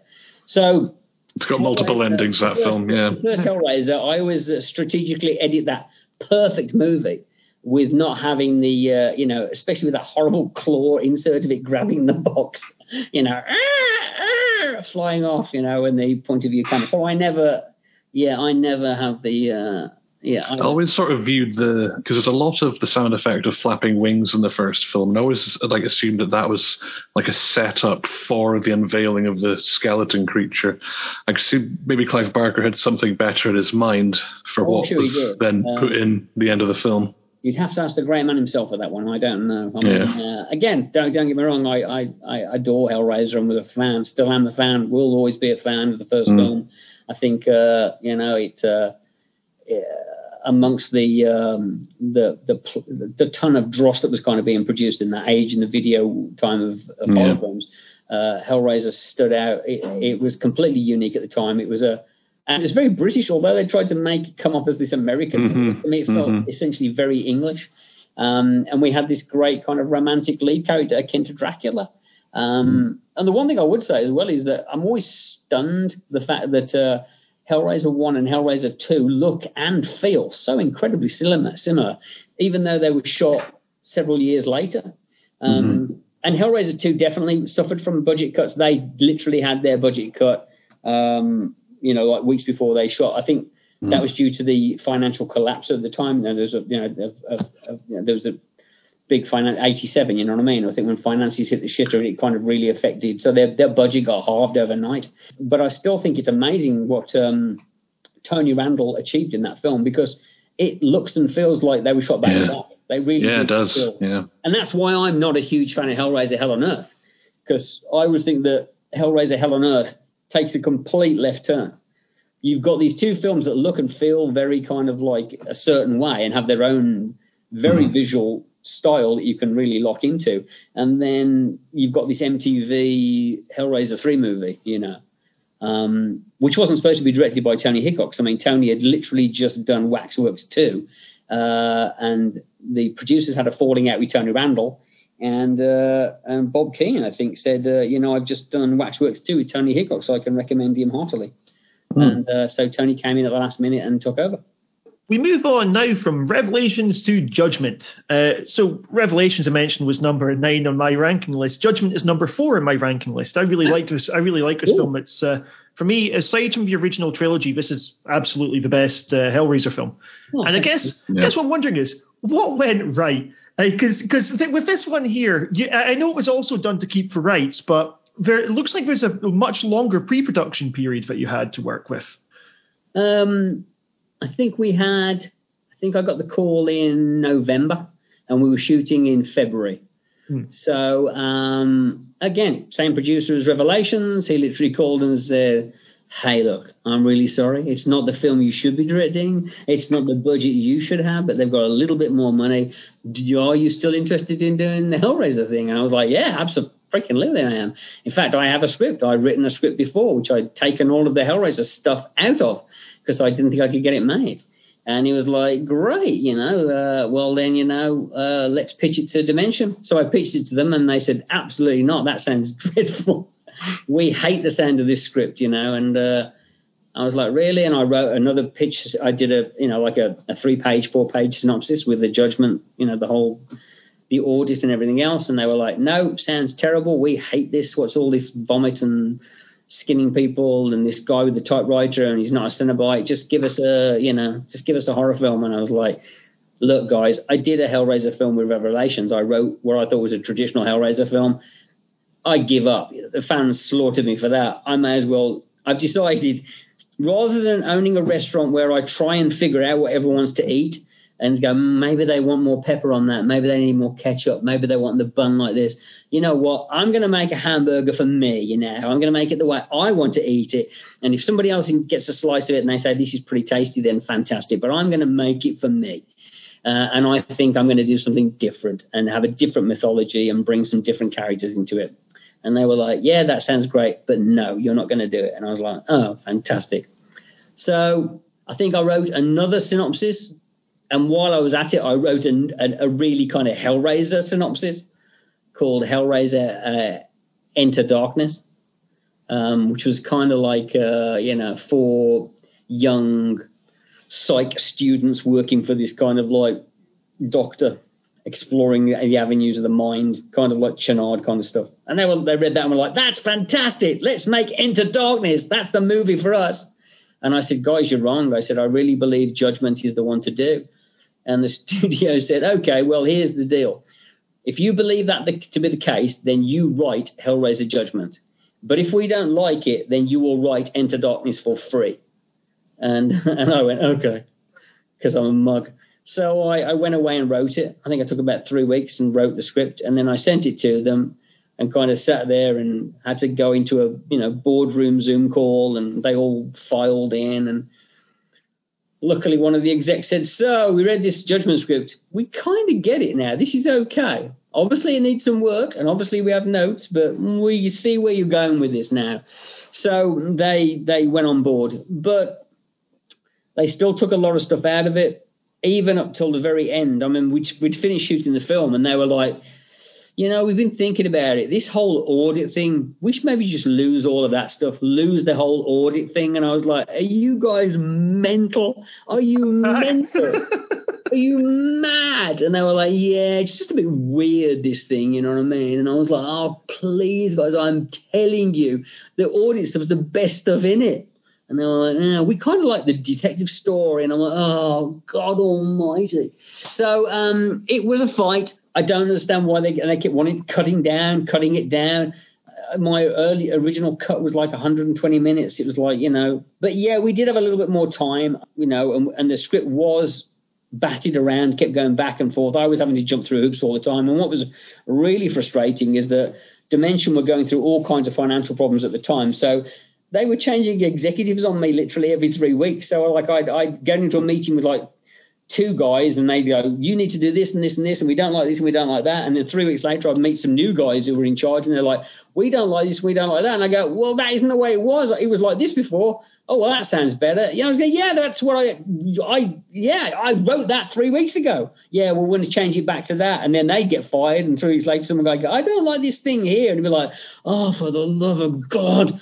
So it was all very frustrating. The only thing that was decent about it was that uh, I knew what the effects were, so I could prep the effects. And even though I had a very limited budget, I knew I could shoot the effects how I wanted them, and I, I could build the things so that like, like you know, if you're shooting at building an effect, sometimes you have to build the front and the back and the sides because the director might want to shoot it from behind. I knew how I was going to shoot it, so I knew what I could get away with and what elements I could lose and what I could get away with just uh, you know throwing a cat suit on a girl and uh, putting a gas mask on her, you know what I mean, and stuff like that, and where I could get away with those things and um, what things I could buy. Uh, and I was very conscious about um, because the budget was so low, trying to up the ante by making sure that um, props were decent so, so often when you're on a low budget film, you know, a poor prop person will get hired and it's like, okay, I need some spit vials and I need this and I need a knife. And they just go down to Target or to Walmart and they go and buy some pieces and it looks like shit. Because I had the time and I was writing the script, I could go on eBay and search out antique pieces and I tried to make sure that everything had a, a, nice look to it, you know, and, and I art department did a lot of things and built a lot of things for the film. So like the typewriter and, uh, and the, you know, all the details to try and just try and up the quality of it a little bit. You know what I mean? I know it's a low budget film, but it doesn't look like one. I think the whole first half hour or so, where you've got, as you said, the audit sequence, you've got a lot going on in the house. It looks amazing. It was four hundred thousand dollars until two weeks before the movie, and then they said, "Oh, because uh, I was like, what's my budget?" And they said four hundred thousand dollars. That's how much you've got. I said four hundred thousand, right? I don't have to pay anybody anything. They're like, no, no, no. You have four hundred thousand dollars to make the movie. And it was like, okay. And I had a brilliant producer, Mike Leahy, and uh, you know he was getting deals from everywhere he possibly could. And then literally, I think two or three weeks before, he said. Our budget just got cut by fifty thousand dollars, and I was like, "Why?" He said, "They turned out they hadn't paid Clive Barker his rights, so they, we have to give Ride a check for fifty thousand dollars to Clive Barker." And it was like, "Yay, fifty thousand dollars!" Which, when you're making a film for four hundred thousand dollars, is a lot of money. So um, it's a miracle. I mean, I really have to give huge kudos to uh, Mike Leahy, who uh, stood behind the project, um, which was hard for him because he's a very, actually a very religious guy, and he had a real problem with some of the religious religious aspects of the film. But he went to bat and got great deals on things, and got hotels for super prices, and the the car at the opening he got for free, and uh, yeah, made sure we were all fed really well, and um, it, having a great producer like that really, really helps. But uh, yeah, it was super low budget, three hundred and fifty thousand dollars. Hmm. Because you've got the a lot of the sort of tortury bits of the beginning, like it sounds like some of the problems, the most of the problems that they had with you doing this were based upon this section, the uh, the audit part. Like was that? But there's so many striking images within that. Like was that uh, for yourself as as a director? What was what kind of influences did you have there? I mean, I tried to infuse the film. It's going to sound very pompous now, I guess, but I mean, I was definitely trying to. I would look at uh, pictures by um, Francis Bacon and also by Hieronymus Bosch. I was trying to kind of give that kind of weird uh, imagery to it. Um, definitely Cronenberg, definitely Fincher. Um, um, I just wanted, I mean, I wanted it to be kind of bizarre. I mean, originally the film doesn't start with the audit. It doesn't start with the audit. The film actually starts with uh, the girl, the girl coming home into her apartment. Um, you know, um, the audit's not until like originally about 25 minutes later on. And they, and I, saying that, I'd originally written it with the audit at the beginning, originally. I just thought we'll have 12 minutes or 15 minutes of just complete weirdness and then do titles. And the studio were like, no way. Like, this makes no sense at all. This is weird guy interviewing somebody? and I, they were like, get straight into the cop story. And I was like, oh, great, okay. So I had to rejuggle the whole story around. And then when we shot it and they saw it, they were like, hey, let's try putting the audience at the beginning. And I was like, oh, what a great idea. You know, you know wish I'd have thought of that, you know, which I actually like because it's more kind of European or Asian. Um, but again, I changed certain elements of the story and some of the transitions. I've done some really nice transitions mm. from the original, uh, the way it was shot, like the originally the copy's watching the TV and it transitions to a TV in the room of Carl Watkins, and you get to see Carl Watkins' whole room uh, with all the children. He's got he got children's booties pinned to the walls, and uh, you know, and the place is just like a, a, a, child porn kind of nightmare. You know what I mean? He was just a really creepy character and establishes a lot without him saying anything. Whereas now in the cut, all you see is an envelope and this guy scurrying to frame. Um, so it, mm-hmm. it, took out some of the kind of like um, the poeticness of it, if you like. You know, I know it sounds again lofty, but um, no, I was um, with the the look of it and also with the writing using um, Dickens in there a lot. Uh, and the religious stuff, you know, I really researched uh, Ecclesiastes and some of the, the lines from the Bible to really make sure it kind of it worked, but also the Dickensian stuff as well. I was trying to give it a bit of gravitas because I'm, I'm I'm a bit of a moron really, so I was trying to do that. Just add what you were saying. It, it really does actually work very well because you're you're introducing something that hasn't appeared in the Hellraiser series before. It's the Stygian the Stygian Inquisition, I believe it's called, and introducing that right at the very start, it's ideal. That that's exactly where that intro should be, oh, and yeah. then because the audience know what's what and uh, what to expect. Originally, the way it was written was originally what happens is in the original the original original script I wrote years ago was it starts off with Watkins being audited. So it's like 15 minutes of the whole process. And then it cuts to a cop knocking on the door, uh, like a cop pulling up, and he's he's looking, he's he's going around the areas and the houses, and he's kind of looking for this Carl Watkins. Have you seen this kind of man? And he knocks on the door of the uh, of the, the the house, and he says, I'm looking for this man. And they go, Oh, yeah, we can tell you about him. Come in. And then the idea was to do another 20 minute audit.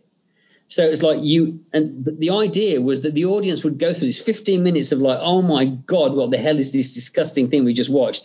And then when the cop goes in, have the audience go, oh, we're not going to do this again, are we? And go, yeah, yeah, we're going to do it again. we're going to do the whole thing again you know, and see if they could stomach it kind of thing. But then as the audit happens, something goes wrong.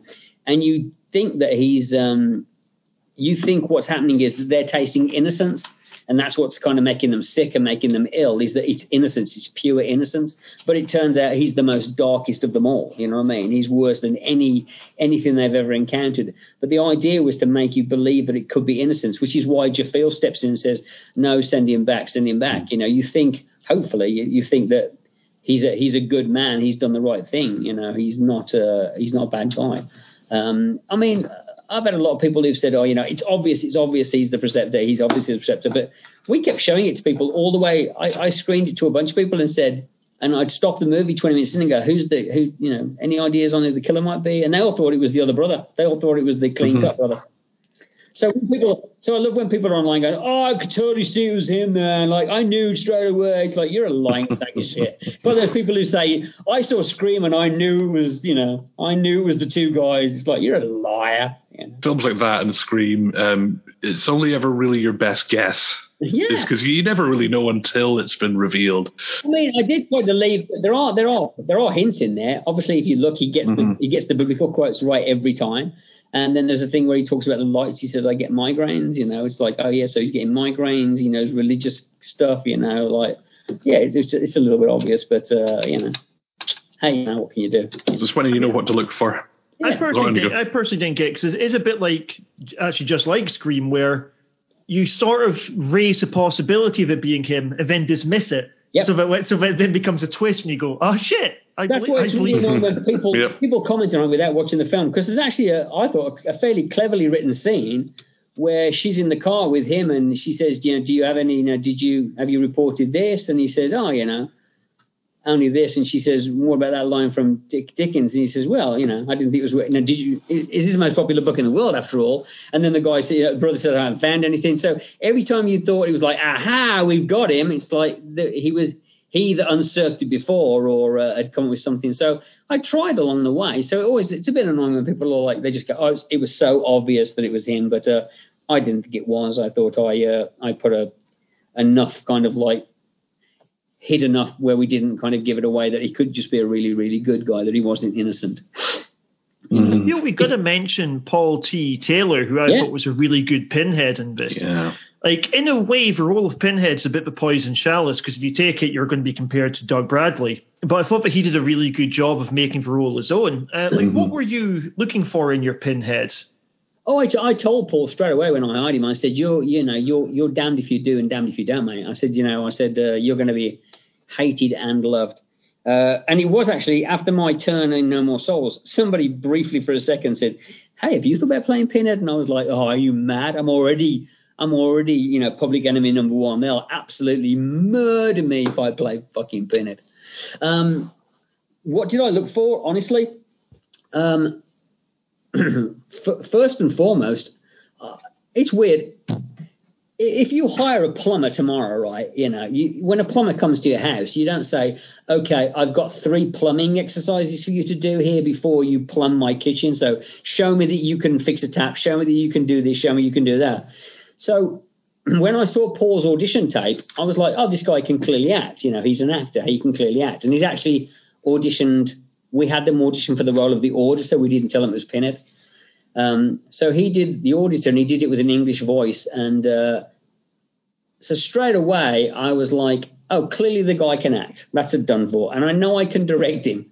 Secondly, it was really 50 50 physically how his face looked.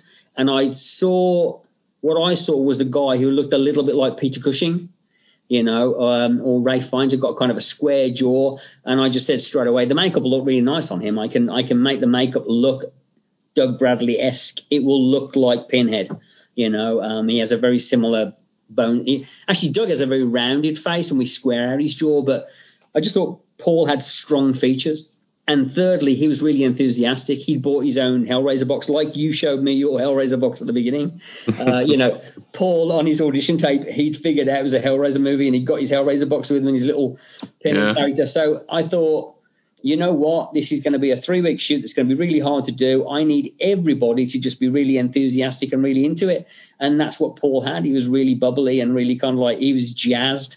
Um, and I thought, you know, he's not going to be sitting in a corner moaning and grumbling and saying, oh, well, you know, I should be doing this and I should be doing that, and why am I only getting paid this? He was just excited to be there. And um, so uh, I, I, knew he'd do a good job. And um, there were times he, he, he got a little bit, he'd get a little bit big on set occasionally. He'd start to ramp up. And we had kind of a little code word. I would just do that one line from Star Wars that Peter Cushing says to uh, to Princess Leia when he says, you know, you're you're far too trusting. You know, and he says that, you know, to her, you know, you're, you're yeah. far too trusting. You know, it's far too far away for us to make it. Just you know, and I would just go to, to Paul if he's getting a bit bigger. I'd go, you you're you're far too trusting, and he would immediately bring it down. And I'd go, he's a powerful character who you, don't have to scream, you don't have to shout. You're pinhead. Everyone's listening to you, and your face is already doing so much work that the merest brow lift will do it. And um, and I said, you know, how tall is he? How lean is he? Is he thin? And uh, all those kind of came into play. But he he knocked it out of the park. I thought he was a fantastic. He did a fantastic job and had a lot of pressure on his shoulders, obviously, because I mean, uh, you know, Doug. Doug's established that character and owns that character and is Pinhead and is the voice of Pinhead. Um, but I think if you're going to have a second choice, then uh, I think Paul's pretty bloody good. And uh, clearly that's been the case because everywhere you look, I've never seen a, a nasty comment about Paul. Mm. Um, the only people who ever had a problem with Paul and said anything nasty were people from the from Doug's camp. Um, but uh, fans seem to like him. I mean, he certainly uh, he certainly enjoys his fair share of uh, signing eight by tens and doing all that stuff, and mm-hmm. I think he, he's relished playing the role. And uh, I, I, really, I really hoped that they would call him maybe if they did a, a you know a, a, new show because he's a young guy and he could do it. And um, yeah, I was very happy with what, what Paul did and a th- and a thoroughly nice guy as well. Just a nice guy, a really genuinely nice guy who turned up and was scared and worried and had a bit of a panic attack on the first day and you know was just uh he just wanted to do good. All he was like please you know i just want to i just want to do good. Please sir you know but uh yeah i thought he did great. And he and he that's why as well when i designed his costume and his makeup i made a few little changes to his costume and to his makeup because i felt he should have his own makeup and his own costume that belonged to that that version of Pinhead. I was watching the Blu-ray earlier today, and this is something that I've never seen on a horror Blu-ray before: a gag reel, uh, which I thought was great fun. Now, I I, never uh, imagined everyone just having a bit of a laugh on set. I, I figured it'd always be a kind of, all right, we've got to keep a grave tone. Like, was it? Like, are horror films always like that, where it's just a good, like a good, a good laugh while you make them? Uh, yeah, usually. Well, usually the laughs come out of the most ridiculous situations. You know what I mean? I mean, it's I mean, I think actually, if you look at the gag reel, most of it's me being stupid, usually, and me getting people to do stupid things, like usually in the middle of a take yelling "dance" or you know, or just that. Um, I it's a bit like um, when I was a singer in a band. Uh, I would say to the guys in the band, I would say, I'm going to walk up to you while we're playing a song, and I'm going to say something. You should laugh at it like it's a joke, and then we'll laugh, and I'll laugh back at you. And they go, why? And I go, if the audience think we're having a good time, then they'll have a good time. You know what I mean? Like they'll feel like we're having a good laugh, even though it's bullshit. Um, but I, I think you try and make a set to be a light and happy environment. Shooting Hellraiser was Judgment was fantastic. It was. It was an absolutely blazing experience. And I don't think there's a single person. There might be one costume assistant who probably had a bit of a problem on the film. Everybody else was so happy and had such a good time. Uh, testimony to that is I might be again I could be dreaming this, but um, the first weekend uh, we had off, the first Saturday we shot for five days, and then we had the weekend off. I said to my producer, I said, we, own, we own the camera, right? It's our camera. And he's like, yeah, yeah, yeah, it's, it's yours all weekend. And I said, look, I don't want to just do uh, credits on black, you know, white letters on black credits. I said, we can, let's shoot something. And he said, well, what do you want to shoot? And I said, I've got the typewriter. I'm the auditor. I said, we'll go in and we'll just type some stuff and I'll put, I'll put the names of the credits on the thing. We'll burn the pages and I said to the DP, I said, Do you mind coming in? Just me and you. We'll come in for a couple of hours on Saturday and we'll shoot the typewriter and we'll shoot an opening credit sequence. We'll shoot light bulbs and all that. And he was like, No, no, I can do that. So I roll in on the Saturday and uh, I get there and there's like eight people there, eight, nine people, grips and electric. And I was like, said to my producer, I was like, what's going on? Like, did you pay the guys? That, you know, he's like, no, no, no. He said they, they heard you were doing it and they wanted to come in for free because they were having such a good time. Uh, and then it happened every weekend and we'd shoot inserts and you know so yeah i think sometimes uh, you know and i'm i'm pretty stupid uh, you know so i would i would do silly things and like like this like you can't tell on the gag reel but there's a scene when randy's coming into the building with his gun and stuff and the, and someone walks up to him with a, a, a bag and like a, a, an orange and an, a, can of Pepsi, and it's his, it's his mum. His mum came to visit, so I said, I said, quick, here, grab this. Halfway through the day, go and give him his lunch. And she's like, what? I said, just go and give him his lunch. So like she walks up and she's like, I've got your lunch for you, sweetie. And he's like, ah, what, what are you doing? You know, like you know, it's just silly stuff because why not? You know, I think the crew need to enjoy themselves while they're at it. And sometimes shooting, especially shooting horror stuff, it can be pretty um, pretty gross stuff. You know what I mean? I mean, when we did the audit, when we did the spitting and the uh, you know the licking and yeah. the spitting, I had two grips, two grips. Grips are usually the biggest, you know, roughest looking dudes on the film. They're the ones who carry everything. I had two grips walk off set and say, I can't be here for this. And I had a girl almost pass out. You know what I mean? They were like, well, this is, this is crazy. you know, even though they knew it was egg yolk we were using, just egg, egg white, you know, whites of eggs. Um, people were like, this is fucked up, you know, and trust me, it was supposed to be a lot worse than what you saw. But, um, no, I think, uh, so yeah, so when we're actually shooting, I would actually say to my script supervisor, gag reel, gag reel, or I'd say to her, I'm going to do something stupid now. I'm going to, you know, like um, like that last take with Paul that we did when uh, you know we're talking, you know, you know, uh, we shall seek out the souls of the innocents. And he says, so those are the souls we shall seek out first. And I go, yeah, so let's get at it then, eh? And he's like, yeah, mate, let's do it. I just, I think it's always funny when you see these characters that are supposed to be menacing and horrifying suddenly break and say something in a very normal way. You know, to me, it's quite funny. I, lo- I love that one where Paul, uh, just goes, oh, I've forgotten my line. you know, you know, you know, I think, I think, uh, again, in the same way that if you watch a band and you see the people on stage playing and having a good time, it, it makes you think, oh, they enjoy doing that. I would want people to watch Hellraiser Judgment, a pretty intense movie with some pretty gross stuff in it, but then hopefully watch the gag reel and go, oh, it looks like they had a good time on that.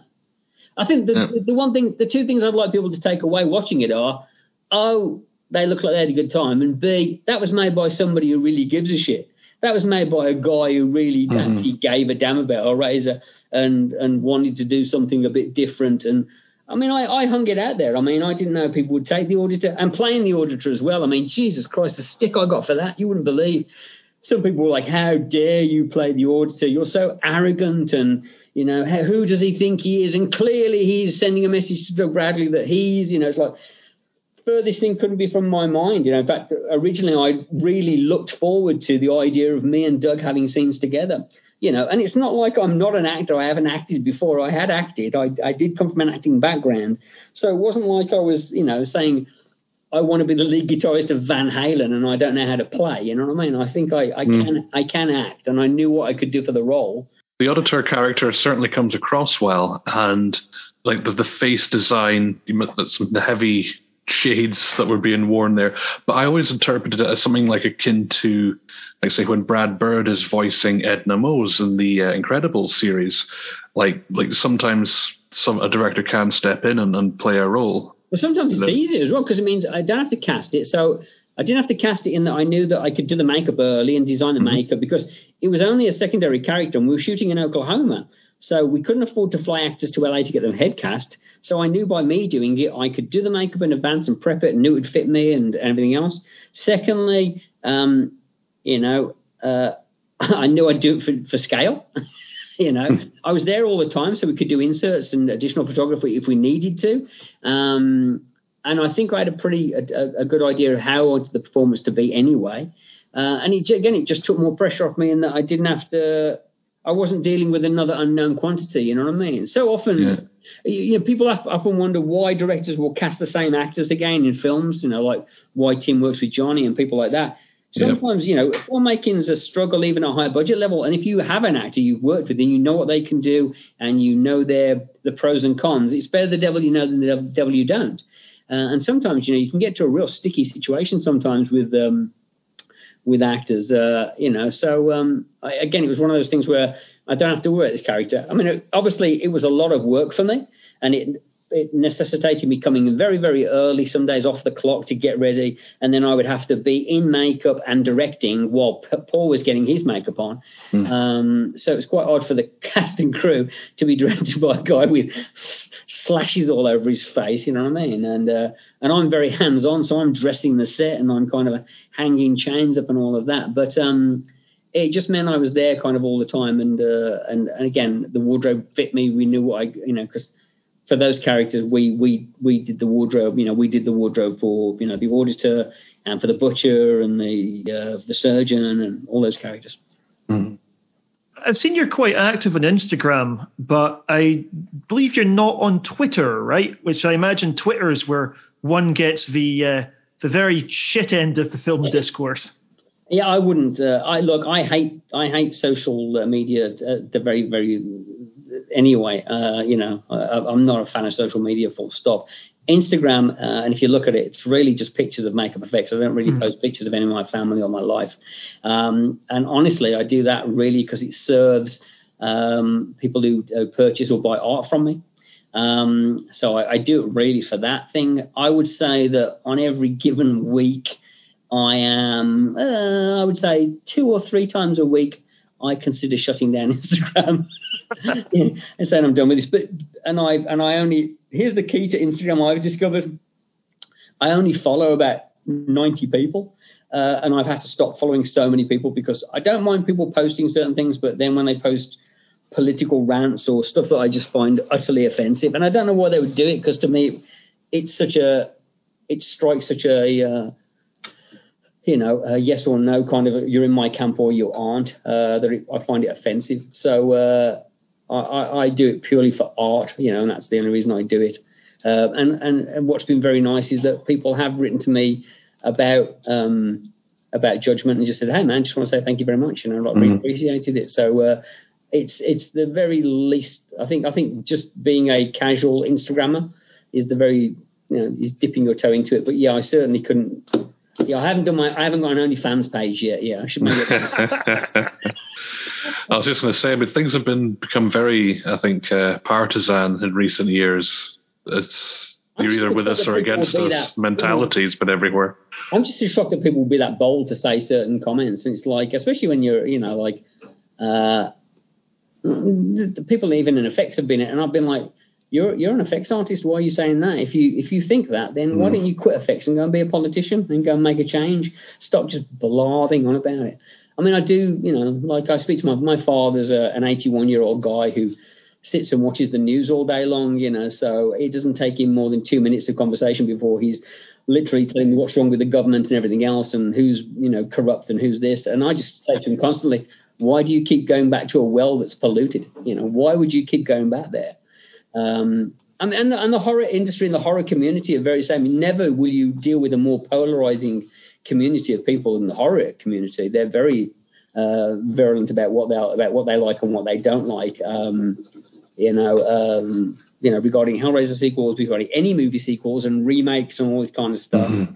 But I mean, I've always had the same opinion as like people ask me, what do you think about remakes and what do you think about reboots and blah blah blah. And I'm like, well, look, nobody's going to come along in the night and steal your original copy of whatever it is you like. You know, like if you're a fan of Texas Chainsaw Massacre, no one's going to come in the night and take your Tobe Hooper version away. You'll always have it. So if someone's going to make another one, then it's a job for somebody for a few months, and they make a film, and I'm sure there's passion behind it. And you're either going to like it, you're either going to love it, or, or you're going to hate it. So if you know, just wait until it comes out and have an opinion then. You know. In that respect, because mm-hmm. Hellraiser's obviously got a remake coming up. I mean, uh, I, which I assume you'll be watching. I assume we'll be watching it too. I, I know the idea of it being made in no way bothers you, but, but uh, are you kind of like, are you optimistic about what about the remake? Because I know there's been talk of one for fucking years, isn't there? I mean, I mean, I've got I've got several feelings on this. I mean, obviously, definitely, there's a, there's a personal kind of like wow, it would have been nice to have got a call. You know what I mean? Just to get a call yeah. would have been nice. Even just to maybe talk about the effects would have been nice. Like I feel like I, I did the work and I put it in there and I think I was delivered. So why not give me a call? You know, it's like, but I understand. Uh, and then I, I look at what they're doing and I, I have my opinions. I mean, and obviously there's a lot of kind of like uh, people trying to get information and grasp and, and, and, and take two and two and get six out of it, you know, and who's directing it and who's producing it and who's doing the effects and who's in it and blah blah blah. Uh, again, the film's either going to be good or bad or really really good or really really bad. I mean, it'll fall somewhere in there, right? Um, I, I, at first, I was very excited because I thought, oh, this is going to be a high budget affair because it's David Goyer, you know, and, and Goyer's a very mm-hmm. very high powered and high paid screenwriter. Um, and then I thought, you know, a director of some note, you know, in uh, in the director they had. But then all of a sudden, I noticed we were just shooting the whole film in Serbia, um, with all Serbian cast and you know mainly and crew, and that that worried me because you don't really go to Serbia to make a, you know, when you've got a, a large amount of money. Um, and and then we're we're we're premiering on Hulu, which doesn't really, you know. Uh, bode well. But uh, but again, I mean, hey, you know, sometimes great things come in small packages, so we'll see. Um, on a technical level, I saw a picture of the box that the uh, the um, actor, actress, actory person playing Pinhead was holding, and I thought that was terrible. I have to say. I mean, I think the Hellraiser box to me is an absolutely perfect design. I didn't yeah. design it; it was designed by a brilliant. Uh, designer called Simon Sayce, who uh, you know, uh, rest in peace, kind of thing. But uh, beautiful design. To me, that wasn't broke, so why fix it, you know, and why change it? To me, it feels a bit arrogant to change that beautiful, beautiful puzzle box design. But again, sometimes a new broom wants to sweep clean. But I mean, I like I like the ritual. I thought that was a very cool and creepy movie. So yeah, I'm optimistic. I'm curious to see. Um, but at the same time, I think does it mean that in the comfort of my own home, if I watch it and it's really good, I'll be like, oh, that's really, really good, you know, like I'm, I really wish I could have worked on that. And if it's really, really bad, do I go, tee hee? You know, maybe now people will like Judgment more than my movie, you know, that movie. But I don't know. So uh, yeah, I'm, I'm, I'm, um, I'm pulled. Uh, I'm, I'm, you know, I'm pulled here and you know, back and forth about how I should feel about it. Um, some days I I don't want to know nothing about it. Some days I want to know everything. Other days I couldn't give a poo, you know. And other days I'm just like, yeah. I'm morbidly curious. I am curious to see what the Cenobites look like, you know, and uh, stuff like that. But again, it's uh, I do think that director, you know, is a, is a pretty good storyteller. So uh, we shall see, right? I mean, it's exciting. At least, at least it's out there, you know, and it's uh, it's it's a continuation. I certainly wasn't that impressed with Candyman, the new Candyman. I think, mm-hmm. you know, I think we got it right with the first Candyman. So. Something, something I was mentioning earlier, the Judgment sequel. Yeah, what yeah. The, Judgment, the Judgment sequel, that was really, honestly, as we came to the end of shooting the movie, um, the studio were kind of like very excited by the dailies and saying, you know, this turns out good. We we might be interested in uh, maybe you know carrying this on. Uh, and obviously, I was utterly thrilled with that. And really, the idea of the concept of a of a sequel was was nothing more than probably sitting in a bar having a drink, saying, "Well, what would it be, and what would we do with it?" kind of thing, you know. So the the, the idea for me was that you know Pinhead, who's been banished, you know, back on Earth, is this homeless character, and really the movie would kind of like have two themes. Really, you're following him, kind of like maybe he doesn't remember who he is at first. It's almost Jason Bourne esque that he doesn't know who he is, and then kind of like he's getting to grips and kind of remembering what he was, and basically he wants to find his way back. And then the, a new pinhead or a new, uh, you know, head of the gash has been brought in, and the auditor is, uh, you know, trying to work with this character, but not, it's not, it's not working out. So the auditor is leaving a trail of breadcrumbs for you know, the, the Pinhead, the original Pinhead character, the Paul Taylor Pinhead, we'll call him for this reason, you know, leaving a trail of breadcrumbs to lead him uh, so that he can come back and uh, and regain his crown and then hopefully have a face off between two pinheads, you know what I mean, or two head Cenobites, you know what I mean. So that was that was really the idea. It seemed like the logical way to go, um, but obviously it'll never happen now. But the only other thing is is that I own the character of the Auditor. The Auditor was created two years, three years before uh, Hellraiser Judgment. So there is always potential that I could do something with that, whether it would be a book uh, or um, you know maybe a short, or um, you know maybe maybe down the line somebody gets excited by it and says, you know, there's a lot of fan interest in this character now. Nobody's ever looked at doing an auditor movie, and you know, I'd be interested in doing that. Whether I played it or somebody else played it, I don't know. But uh, I think there's a if the character is strong enough, you could do something with it. You know what I mean? As a fellow Brit, when you hear the order for Gash be said, do you snigger? Yeah, of course. of course you do. the order, the order of the bloody fanny, right? no, absolutely. I've, I've, always had a problem with the order of the gash. It's always made me laugh. Absolutely. You know, like uh, you, you can't, right? I mean, I just have, I used to have a mate of mine who was from Lancashire, who, uh, you know, and I apologise to all of the female listeners in here, but his favorite comment was to walk into a nightclub. You know, you'd walk in and you go, oh, you know, you know, I'd say I'll I'll meet you in the club in a minute, or I'll meet you at the bar, and I'd go to the bathroom and I'd come out and I'd say, how is it? And he'd go, oh, chock full of gash, man. I do have to tell you, by the way, I am a, I'm actually technically an honorary Scot, so there you go. Oh, cool. The reason being, I did a I did a TV show in uh, in uh, in Scotland for years for Scottish television uh, creepy, strange tale. Do you remember? And this isn't the show, but do you remember? You remember the show Rab-C Nesbitt? Do you remember? Rab-C? Yes, yes, I do. You remember the young character, the, the the kid who was like not a kid, but was a grown-up guy who ended up becoming like was unfortunately. I think so. Yeah. Yeah. I did a TV show with him. It was like a, a kids' TV show, and uh, I did like two animatronic characters. So I would go up every week and um, John Stott was the co-producer of it, and I would go up and we shot all over Scotland, and um, and I grew up watching Gregory's Girl. So ah, great film. Gregory's Girl. So so I learned to speak my Scottish accent watching Gregory's Girl because that's how. Yeah, it was like, hey, hey, hey, lady, easy with the sugar, take it easy. So when I was up in the show doing doing the show, I would actually quite a lot of the time just rolled into a Scottish accent and, and tended to chat all the time, and it was it was brilliant. You know, it's kind of one of those things I just did uh, automatically. And one time we were shooting up there, and uh, we were all having lunch. And John Stott said, uh, I want to address the crew for just a moment, if that's okay. And he said, uh, It's about Gary Tunnicliffe. And he said, Gary, will you stand up? And I stood up and he said, uh, We've all noticed that you will speak with a Scottish accent from time to time. And I said, I'm, I'm terribly sorry. I apologize. He went, no, no, no, no, no, no. We've all listened to it. And it's actually quite a bloody good Scottish accent. So we've all decided that you, from now on, can be an honorary Scot because your accent's actually quite nice. And I was, I was really taken with this and quite felt quite good about myself. So that, and we were shooting in Glasgow. So that night I got into a cab to go back to the airport. And I jump in the uh, cab and the driver goes, uh, oh, where, where to, pal? And I said, uh, to the airport police pal. He's like, I never bother. He said, you're at Scottish television, have a good time. You're with a wee fella. You're with a wee fella. You know what wee fella is? What are you doing there? And I said, uh, uh, um, I'm, I'm terribly sorry, I don't understand. He went, oh, you're not fucking Scottish, you bastard.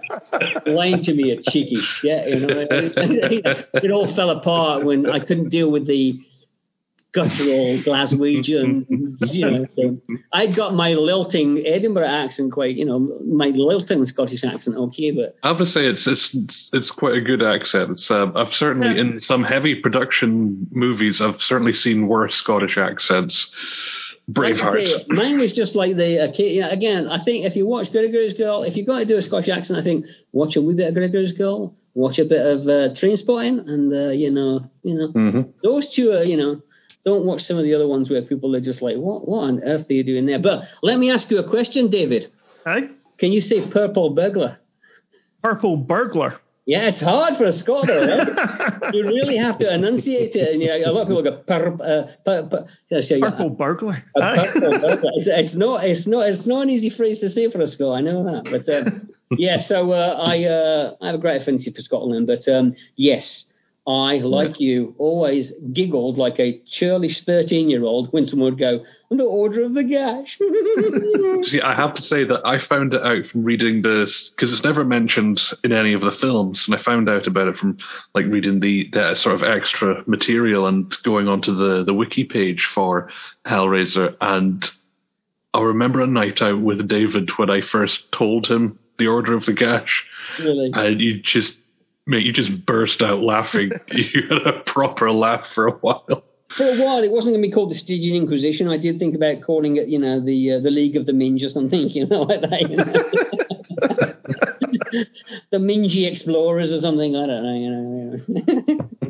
I, I've got another quick question I've always wondered about. It's a particular effect in part six. You pro, you might not. This might not be one of yours the bit where the guy tries to intimidate is intimidate the main dude by shooting himself, right? Always struck me as, stu- as stupid. But there's, there's a really interesting sound effect where you hear this like fist punch as the bullet goes through his head. I was wondering, when it comes to things like foley work, do you know do you know how that how something like that ends up happening? Yes, Foley work. Honestly, it's like one of those things. It's like uh, you get what you pay for. You know what I mean? And sometimes they will use stock sounds because the best way to do foley work, obviously, is to do it live in the studio, you know, and like have a, a, great foley artist where they come in with the the tray of vegetables and the and the shoes and the, the scratchy things and all that. But so often now it's just like it's it's cut and play sound effects. So it's like you know what have we got you know, and obviously they you know they'll they'll find things and they go oh that sounds okay. And oftentimes it's also it's like um, again to to use a uh, you know a, a music industry thing it's amazing how when you're in a band and you're you're recording a demo and it sounds so great in the studio when the guy's mixing it, you know what I mean? You're like, you know, they're playing it to you on their speakers and on the deck, and you're like, we sound fantastic.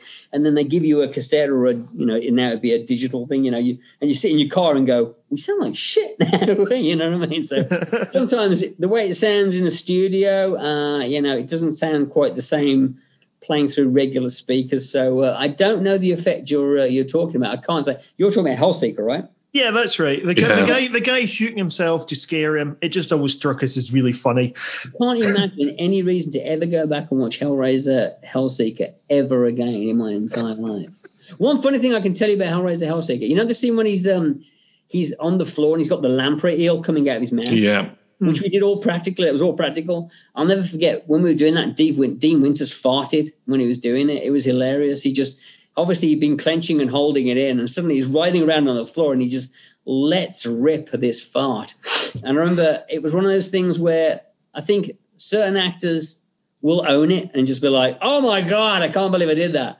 And Dean just chose to go with the, "No, that never happened." You know, it just never happened. but it was like one of those things where we were like, "Did he just did he just fart? You know, like a massive fart on there, you know, and uh, you know, you know, I think we've all, you know, again, we've all we've all clenched and held things in, and then the idea of having to spasm around and yeah. choking on a, a lamprey obviously something got out. But I'll never forget in the middle of this very intense scene, a uh, a, a raucous fart being ripped out. But um, That'd have been brilliant for a gag reel for Hellseeker. Oh, absolutely. I don't think anyone, anyone ever did gag reels on any of the Hellraiser movies, which is funny because funny things did happen. I think there were a couple of gag shots on on Deader. There's a scene where I think Doug did something and or Kari, uh, yeah, Kari Wuhrer threw a light shade at Doug, and I think she threw it and it almost hit him, so she got really worried about that. But Kari yeah. Wuhrer on Deader, she was hilarious. She was constantly cracking up, and I think yeah. the way she maintained her emotional uh, level was by either giggling like a lunatic or screaming and crying. You know what I mean? Mm-hmm. And it worked for her in that way. Um, yeah, I don't know. I just think it's nice. I always think it's again, if you see a, a very intense horror film, I mean, I think you know I wouldn't want to see a gag reel on The Exorcist. It would ruin it for me. You know what I mean? But I think sometimes, uh, I think, like I say, I think the idea of showing the audience that the crew had a good time, and sometimes, like yeah. say, it's fun to see. It's like that classic photo of Boris Karloff drinking a cup of tea with Jack Pierce doing his makeup. It breaks the mm-hmm. uh, the illusion yeah, a little bit. You know what I mean? And gives it a sense of reality. Um, it's perhaps a strange parallel. It's also like if you ever see a BDSM clip and uh, they have uh, people in it beforehand telling you about how happy they are to do it. And I guess that's almost what the gag reel for a horror film is. I wouldn't know. I mean, we all know we all know a little bit more about you now, David, don't we? well, allegedly, thank, I, have been told. Thank you, thank you for sharing that, David. And uh, clearly, uh, if I come to out of Aberdeen, I knew where the dungeon is that you go to. uh, when, when, I was a younger man, maybe, but um... yeah, it's a younger man's game. That I think it's interesting the fact that the, the thing is, I, I was listening to um, your talk with Nick Vince, and uh, you know about Hellraiser having such a shock, shocking effect when it came out in '87, and I do think, unfortunately, now what's weird is that you look at the world of when Hellraiser came out and piercings and that kind of stuff, and now everybody's covered in tattoos these days. Everybody's got mm. piercings sticking out of all over their bodies and body modifications. So it'll be interesting to see how this new Hellraiser deals with that because what was shocking back then, um, uh, it's so it's it's not shocking now. That's why, in some ways, with mm-hmm. Judgment, I, I, didn't have big money to go for big shocks, so I kind of went for those intimate things. Like, what's the very worst thing that can I, I can I can do to somebody that's not um, reliant upon effects? You know, it's like being licked all over by a bunch of old ladies, you know, and then having them spit into a little vials and then pour that down your throat. To me, that was the most disgusting thing I could possibly think of. Yeah. Um, the you know, um, and again, the, the you know, what, what somebody might look at the jury, for instance, in judgment and go, "Oh, look, that's just that's just titillation. It's just nudity for nudity's sake." But it was really meant to be a paradox that you've got these beautiful female bodies, you know, this from the from the head down, and then you've got this head that's lacerated. Missing because they're, they're so you're right. They're missing all that flesh, and it's like their their chin bones sticking out, and it was it was that contrast of what you'd say would be titillating and like, grotesque. It's, it's, it's almost like you know you you go into a place and see somebody from behind and they turn around and it's a guy. You know what I mean? Like you see long hair and a body and go, oh, turns around and it's a dude and you're like, oh no. So really, with the jury, was like as a guy seeing this voluptuous naked flesh and then going, could you? Would you? could you still do the deed? You know, would you still want to do the deed with somebody like that? So um, what people just saw as, uh, you know, oh, it's just nudity for nudity's sake. Wasn't. It was meant to. It was meant to challenge you. Um, and secondly, you know, the reality is is when you've got no money on a film set, uh, cheap costumes look very cheap, whereas flesh, canvas, the naked body, drenched in blood or whatever just looks really, really interesting. It's far more interesting. And I don't like full nudity. I never have.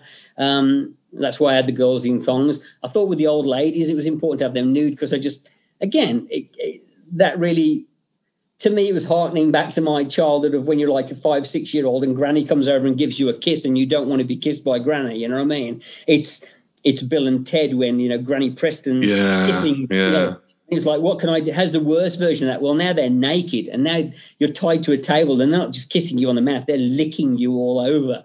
You know, it's like uh, I, I was trying to do intimate, something that was just downright creepy, you know, and mm. that's what I was trying to achieve. Um, uh, same with the, uh, the, the assessor, you know, like to me, watching somebody eat, uh, you know, and, and, we've all done this. We've all been to dinner with somebody who just has no table manners and ate like a pig, and you just sit there thinking, "I'm going to throw up." And that's where I wanted with that. I wanted this yeah. guy to gorge himself in front of you. It was almost a, a little bit like, um, you know, you asked about influences earlier on, David, the, like the cook, the thief, the wife, and her lover. You know, it was kind of like Greenaway. I was trying to do something as baroque and as crazy as that. I can't believe I just said baroque. Uh, that's actually Clive Barker would always get that into a, into interviews. He'd always be like, "It's so baroque, you know, baroque." But again, I was trying to go for that tone of that kind of Lynch, you know, uh, you know, the cook, the thief, the wife, and her lover. Um, again, how do I add more control over the edit? I would like to have had just long moments of stillness, of just you know lingering on things a lot more rather than chopping it up the way it does. I actually have all of the footage from the audits on a drive um, downloaded onto a, a, massive terabyte drive, and I have said that the next film I do, uh, if I ever direct again, I will sit the editor to one side and I will recut a whole proper audit and uh, you know put it on the internet or something. Yes, release right. the Tunnicliffe cut. We're starting yeah. the hashtag. oh yeah, yeah, that would be hilarious. Yeah, uh, yeah. Release the, release the Tunnicliffe cut, and uh, you will really throw up when you watch it. uh, this this uh, this really is the last question because I've got to, I've got to nip away in just well half an hour ago. But but uh, what what comes next for you? What comes next for me? Yeah, cause I, saw, I saw you're working on Dark Harvest right now, which is a fucking amazing book. Yeah. So I, am delighted to see what you're what you're going to be doing the effects on that. Well, no, I mean, here's what happened. I was in Los Angeles uh, doing the effects on a little tiny film called Play Dead for Patrick Lussier, who I said that I will always work with no matter what.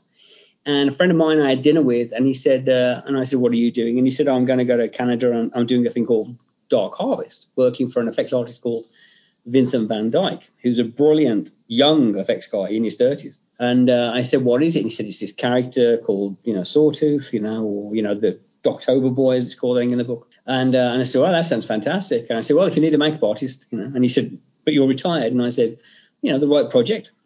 And then he called me a couple of days later and said, would you like to come and meet Vincent? And I met with Vincent and we had a wonderful conversation.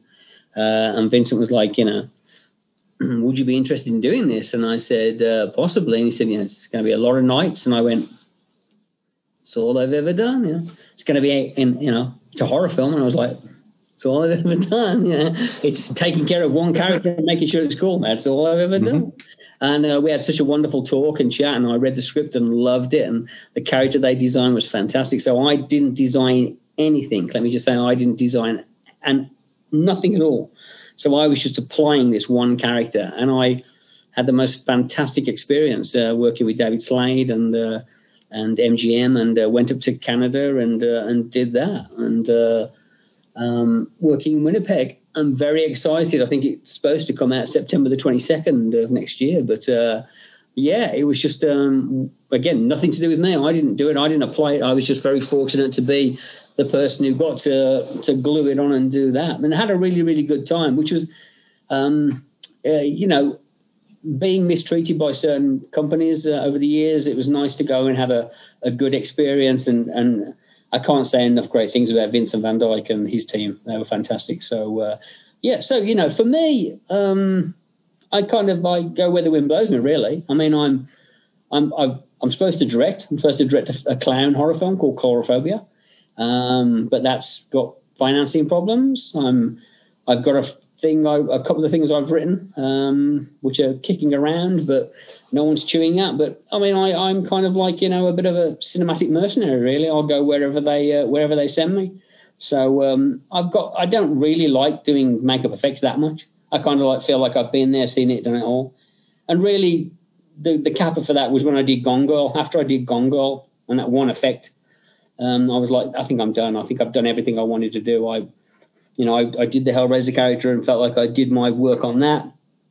I've got to work with David Fincher and uh, and not get yelled at and have him say some nice things to me. And I've worked with Tim Burton. I worked with Renny Harlin. I worked with Wes Craven, Joe Dante. You know, uh, got to work with actors like De Niro and Nick Cage and John Travolta. You know, so I'd I've had good experiences, bad experiences, kind of seen it all, done it all, got the t-shirts to prove it. Didn't feel like there was anything else to uh, to really do, so I wanted to concentrate on just kind of like uh, art and just you know making model kits and just you know doing some writing and stuff like that. Gary, thank you so much for coming on. This has been yeah. the most interesting interview I've ever been part of. And we interviewed I doubt that. You see, you no, just, no, said, we, we, everybody see. we interviewed a Bigfoot hunter on this show, right? this is the most interesting one we've done. So uh, thank you so much. This has been this has been really good fun. And uh, well, thank you, and, and, and thank you for for putting uh, Judgment number four on your list. I mean, it's it's thrilling for me. I mean to be in the middle of the pack is amazing. I've even seen people put it as like number three, which blows my mind that yeah. three hundred and fifty thousand dollar little movie gets in there. And I mean, and I understand that you know people tend to preface it with um, it's you know it's not the best, it's not the worst, or it's the it's the best of the sequels, which isn't saying much. They always say, but it's like you know uh, I'm glad that people. And I think what's really strange is it seems to have caught more of a following over the years. You know, more mm-hmm. people have gone back to it and gone, oh yeah, it's not that bad actually. Like it's actually got some fun little moments in it. So I, I appreciate that, and moreover, I appreciate that people uh, liked what Paul did because I think Paul Paul did do a good job. But I think it um, it stands it stands up there in the canon, and there were worse films, and there are definitely better ones. I mean, that's always the funniest thing when people review it and they say, "Well, it's not as good as the first one." It's like, well, hey, I never suggested it was going to be. You know what I mean? Like, I'm, you know, the first film is an utter and always will be a classic. Mm-hmm. You know, it's the film mm-hmm. that got me inspired to, to, you know, to, I wanted to do, I mean, I'm the luckiest guy in the world. I saw a movie with a character and said, I love this. I want to do that character. I want to work with Clive Barker. I remember vividly the first day I ever met Clive you know, where I was, what he said, everything else. And it was an utter joy for me to meet that guy and to have some fantastic kind of hangouts with him when he was talking about opera and music and watching scribble drawings and just, uh, you know, Lord of Illusions and stuff like that. Um, you know, I, I miss the fact that I, you know, lost connection with him over the years. You know, he was one of those guys that whenever you hung out with him, uh, that if he turned his attention to you, you felt like he really was listening to you and interested in everything you had to say and uh, you know listened to it and took it on board. Uh, amazing individual. Always felt inspired when i was around him um, just by his work ethic that he was just working all the time. He would literally leave his house and think oh, i need to go back home and start writing or sculpting or painting or doing something because jesus that guy never stops you know? Um, and i still think it's a shame that more of his work isn't seen uh, you know, uh, cinematically, and he's being brought to life. Because I'd, I'd, love to see all of the books of blood, uh, you know, put there, uh, you know, on screen. But um, I uh, I consider myself very fortunate that I got to not only you know watch a horror film, a Hellraiser movie, and say I want to do that, but then I got to work on it, do Pinhead, and eventually got to play a Cenobite, you know, and a Cenobite that seems to have become kind of like liked by some people. So it's utterly thrilling for me. I, mm-hmm. uh, I, I can't I can't grumble. So I'm I'm I'm, I'm a very lucky person, and uh, I have to remind myself of that all the time. That's such a positive note to go out on as well. I feel very yep. joyful now. Professionalism. Thank you very much. You're very welcome. All right.